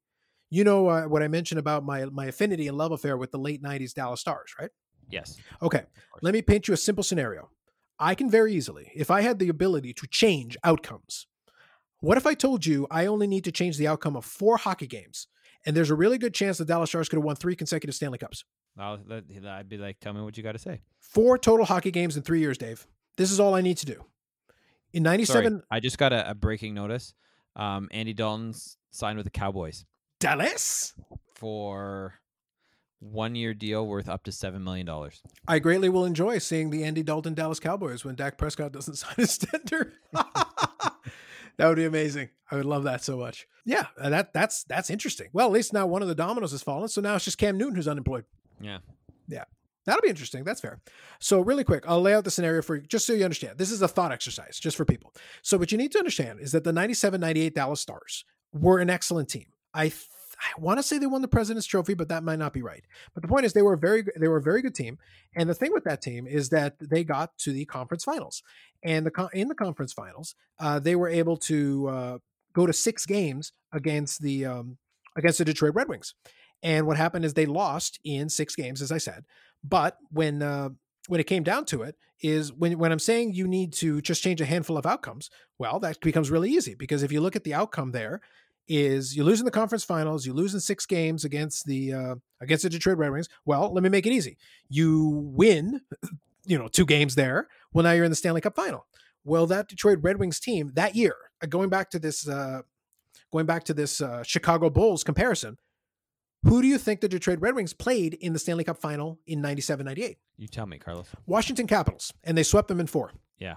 The thing is, up until that point, the Detroit Red Wings had to go to six games against the Phoenix Coyotes, six games against the St. Louis Blues, and six games against the Dallas Stars. They had opposition at every turn, but they ba- they barely scraped by to beat the uh, sorry, they barely scraped by to beat those teams, but then they were able to just hand the Washington Capitals their ass. So whoever gets out of the West gets the Washington Capitals. You're telling me a 49 win Dallas team that was pretty well stacked for Bear couldn't have um couldn't have beating that team. They got 109 points in 97 98. You're telling me that team couldn't beat the Washington Capitals in 97 98? Yeah, exactly. Mm-hmm. Right. Like there's uh, a, a lot of what ifs there. So, like I said, I only had to change two games. I let the Washington Capitals series play out. So, whatever happens, happens, but probably they win. 98 99, they beat Buffalo. We know about that one. I've talked about it enough. The following season, they get to the Stanley Cup final again, and they lose in six games to New Jersey. Game six was an overtime game. So, remember when I said I only need to change four outcomes? All right. Dallas wins game six, goes to game seven, wins game seven. They win back to back Stanley Cups. So here's my best case scenario, worst case scenario, Dave. I changed four outcomes in three years, four total. Scenario one, they get to the Stanley Cup finals three straight times, win two out of three. Scenario two, they win three out of three. Yeah. How's that? That's why I try not to spend a lot of time talking about that because you know, uh, one thing here, one thing there, right? And then you're just going, "Oh, I wish, I wish." No, I get you. But the thing is, when you're talking about, you know, if you talk about football, it's one thing because it's hard because it's one game playoffs. When you're talking about series, you normally can't affect an outcome that much by just changing a game or two. Well, in this scenario, I changed four games over the course of three seasons, which is basically 300 games. I only need to change four outcomes in 300 games. And I get and I get potentially back to back to back Stanley Cup championship teams.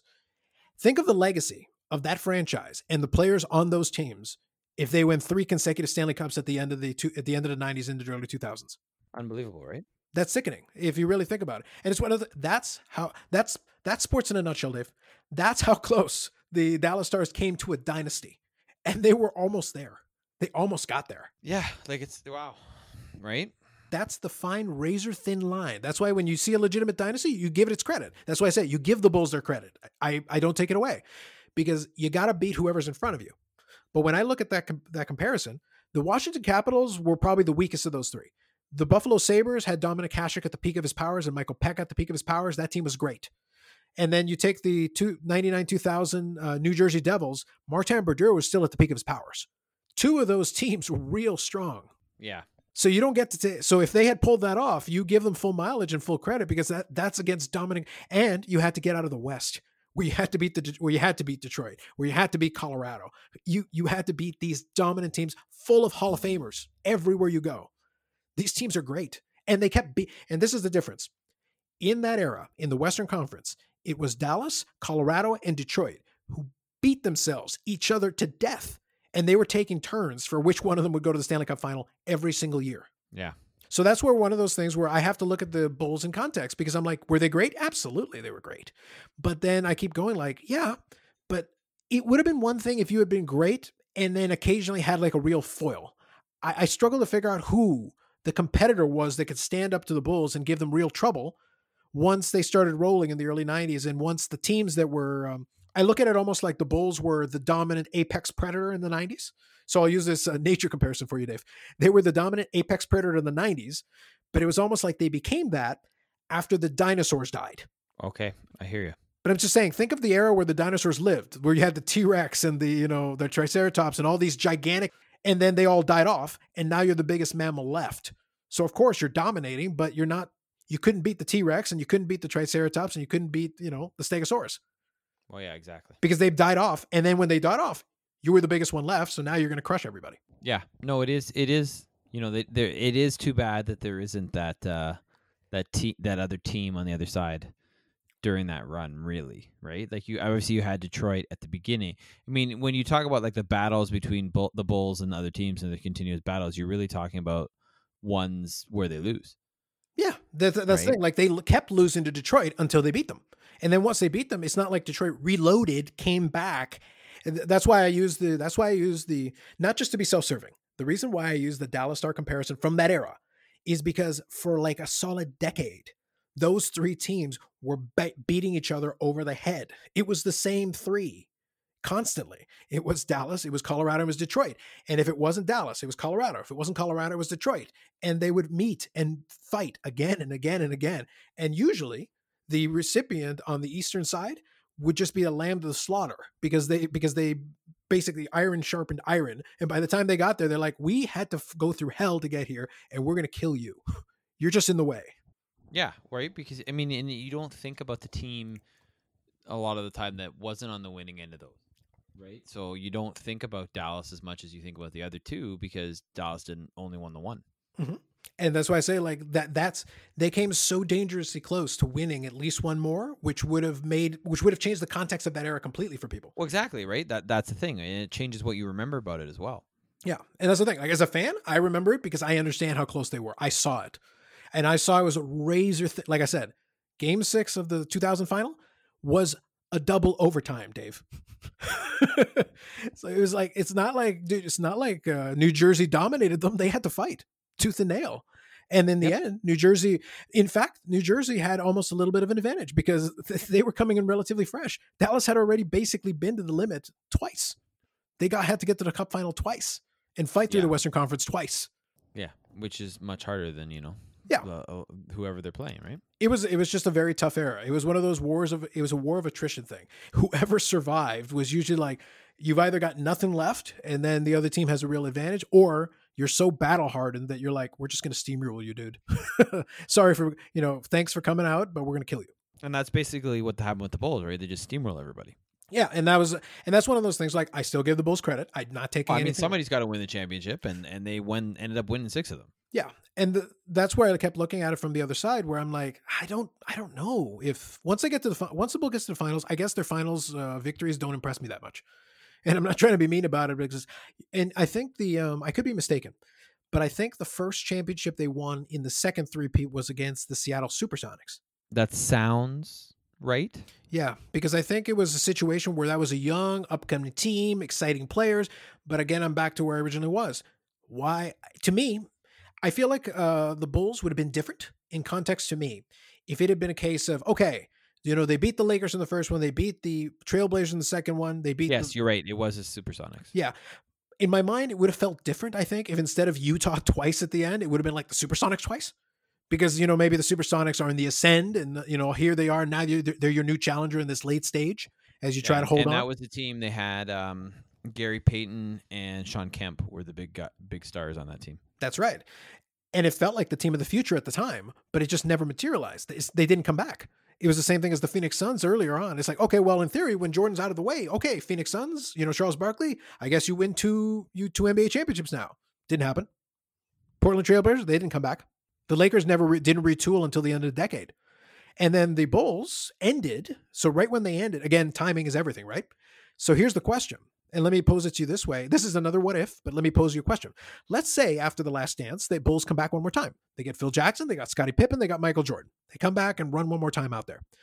I believe right after that last Bulls championship is when the um, Lakers started winning their t- did their three-peat. Yes, I mean they're the next dynastic team, right? Or it might have even been San Antonio. I know somebody came out. No, it was it was San Antonio. yeah, okay. San Antonio. Sure. So let's play. So let's keep this simple. So now the Bulls come back retooled, right? But now they're playing an ascendant San Antonio team with a young Tim Duncan and uh, David Robinson, and uh, they're coached by Gregg Popovich. After Yep. three straight championships, what happens to the legacy of this exact? In, in almost in a way, it worked out perfectly for Jordan because him And retiring. Steve Kerr went to that team, eh? He he left the Bulls and went to the Spurs. Yeah, exactly.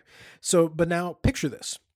They go in there, and again, Michael Jordan's legacy, the part of the reason why he's seen as the, you know, unquestioned, you know, GOAT of all time is because his record is unblemished. Once they get to the finals, they win. What if they get to that seventh final, you know, which is, you know, incredible. Um, and then they lose to that Spurs team. Maybe they get their asses handed to them because they're just ran out of gas. Yeah, who knows? Uh, it was just for the record, it was the Knicks that made that they played against the Spurs, and they the Spurs won at four to one. It is one of those things. Like finally, the Knicks got there got there again, but it was it was done by that point. So you never know. It's one of again, it's a great what if, and then I think right after that is where the uh, is where the Lakers go and win a Yes. couple three in a row. Yeah. But like think about that. So the Bulls try to run it back a couple of years after that. They get to play San Antonio and then potentially LA with Kobe and Shaq and all that. Yeah, It would have been it would have been fascinating. it wouldn't it would it would have been fascinating, but obviously you know, Jordan goes through his second retirement. Yeah. and then obviously comes back with Washington, but at that point, he's not the same Michael Jordan. Yeah. I just feel like the Michael Jordan's timing worked out perfectly. It's one of those things like I don't think he planned it out that way, but I think it was interesting that the beginning of his dominance begins with those Leviathans dying off all at the same time. Bad Boy Pistons, the Showtime Lakers, and the Boston Celtics all die off. They're done. They're not going to be relevant for a while anymore. And then they have that run where they're where they're doing great. The Houston Rockets randomly get two championships in the middle. kind of forgotten about, but they're there. You know, they won two championships kind of randomly in the middle. They run off another three-peat, and then after that, it's the era of San Antonio and the Lakers. Yeah, no, And you're just and you're just like, so literally, you bookend these two eras where, like, I feel like I like the San Antonio Lakers teams, and I like the '80s dominant teams more than kind of what was in the middle. this is fair. A personal preference, but but yeah, I mean, I, I I think you could, and I think you can say all that without discounting how good that Bulls team was. Well, that's right. were. Yeah, your your job your job if you're playing sports is to beat whoever's put in front of you. It's what it's not your it's not your choice. You don't get to pick your opponent. You have to you have to beat whoever you get. So you get credit for that. And if you don't lose, well then guess what? You don't lose. So I can't take that away, but it's it's just interesting. It's an interesting thought exercise because you just don't know. I, I just feel like sometimes I'll look and I'll be like, not every championship is equal, maybe, is my overall point. I just don't feel like every championship is equal. That's fair. I think that's a fair point. Yeah. Um, but to get back to the actual document, I would say the only real takeaway is I feel like they could have made like a second like side documentary, you know, the unnecessary nonsense of the Last Dance on Rodman, like the Rodman episode, like which is episode four. Like I, I enjoyed it, but I, I just felt there was so much there that wasn't covered. I mean, obviously you're talking about the team, and it always goes back to the team, right? Like was you it talk four? about the Was it four Phil? I thought three No, was Rodman I thought- four was Phil. I thought it was the other. Uh, sorry, I'm I'm. You're correct. I'm thinking. Yeah. Um, I don't know why I'm thinking that the other way. Yeah, they went But yeah. Rodman first and then Phil. Yes, Yeah. no, they did. They did. They did. Mhm. Um, uh, you know what I mean? Like, there's so much there, and even with the Phil Jackson, like you got into a lot of it, but that that's the thing. Like, I feel like because you're trying to, you know, do like the thing where you did like a Jordan episode. Most I'm talking about the main focus of the episode, and then a Pippen episode, a Rodman episode, Phil Jackson episode. I mean, I don't think they're going to do that all the way through. No. Um, it's already that one of the n- episodes that's coming on uh, Sunday night, or the next next two is about the Dream Team Yeah, and there's a focus on the dream team, which I'm really looking forward to watching that one because damn, that was a good basketball team. yeah. Um, you know, and some of the relationships there, and I'm sure they're going to talk about the fact that Isiah Thomas was left on that off that team and and how that went down and and the rivalry and hatred between Thomas and uh, Jordan and, and stuff. Uh, you know, so I enjoyed the episodes. I, I I wasn't. I didn't think they were quite as as standalone episodes. I didn't think they were quite as good as as the first two, but I I, enjoyed them. I particularly enjoyed the the Phil Jackson one because I didn't know as much about uh, Phil Jackson, obviously because his time as a player and and whatnot was obviously well before my time.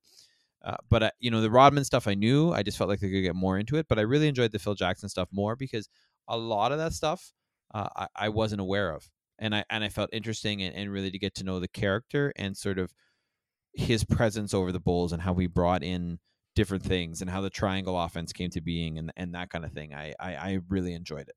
So that in terms of comments about episodes, I think I'll just leave it at that. No, that's fair enough. I get you.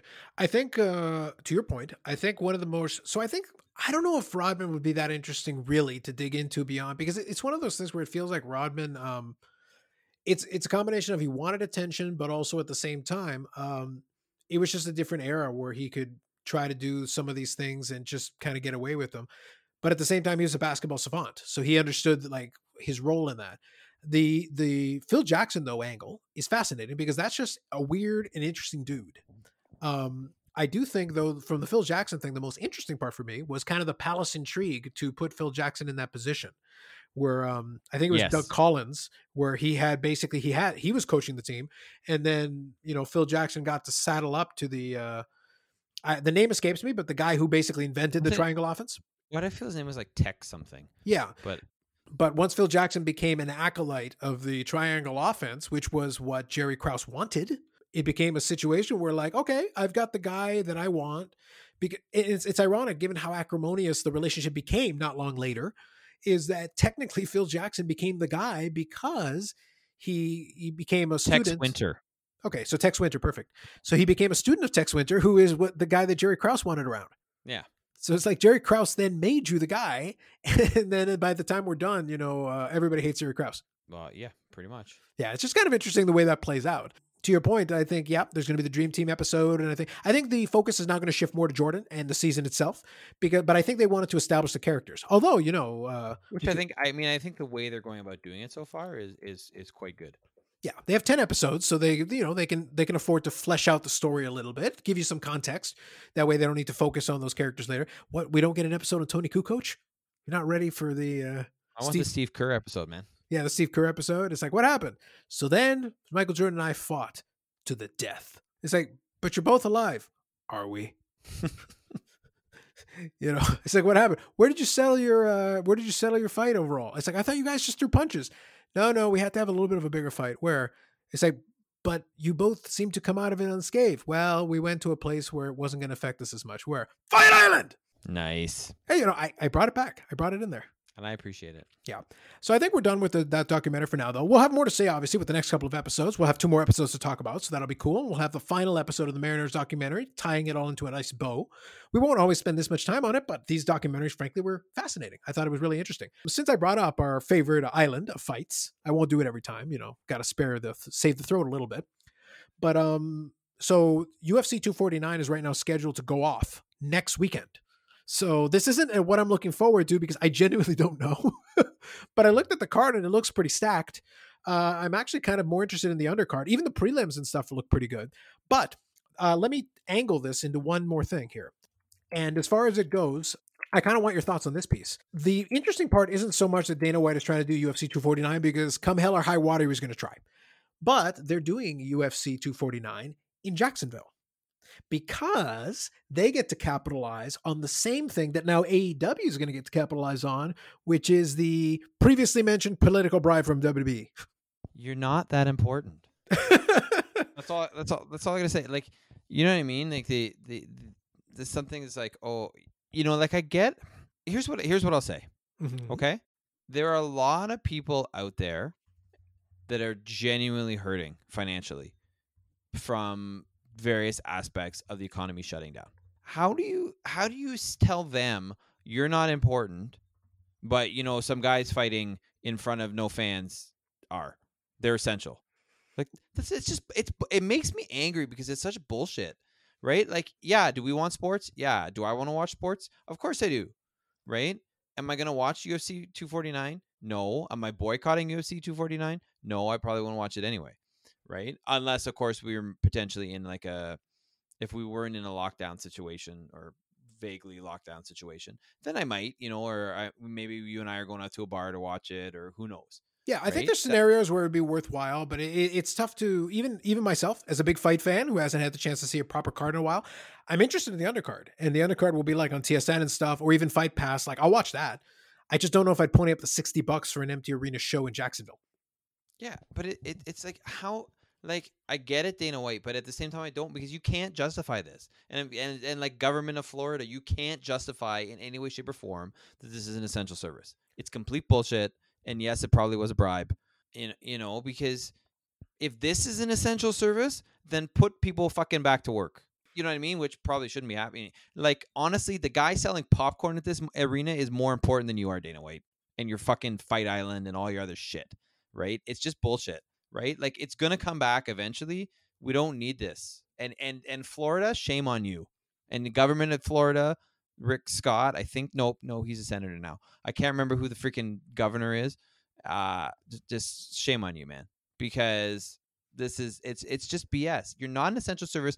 Neither is WWE, neither is the NFL, neither is Major League Baseball if they decide to do one of their spring training, you know, divisions and that's how they're going to play out the season, right? Stop acting like you're more important than everybody else who actually is important.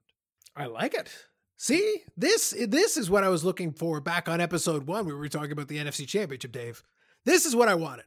It just it just you know what i mean we're in a fucking like medical health emergency and you're like you know what hold on a second these guys got to fight each other because we got to make our tv money from the pay-per-view because we're that important fuck you fuck you That is a beautiful way to conclude this episode. Episode 52 of the Unnecessary Nonsense podcast. But before we go, last thing we're going to say other episodes like this are available on iTunes, Spotify, Google Play, and uh, you know the social medias will be on the will be on the show notes. But for God's sake, may, maybe we'll update them, maybe we won't. I'm still trying to figure out something with that. But with that said, I'll uh, leave it at that. We'll come back with episode 53 and we'll have a couple more things to talk about, including now future starting quarterback of the Dallas Cowboys, Andy Dalton.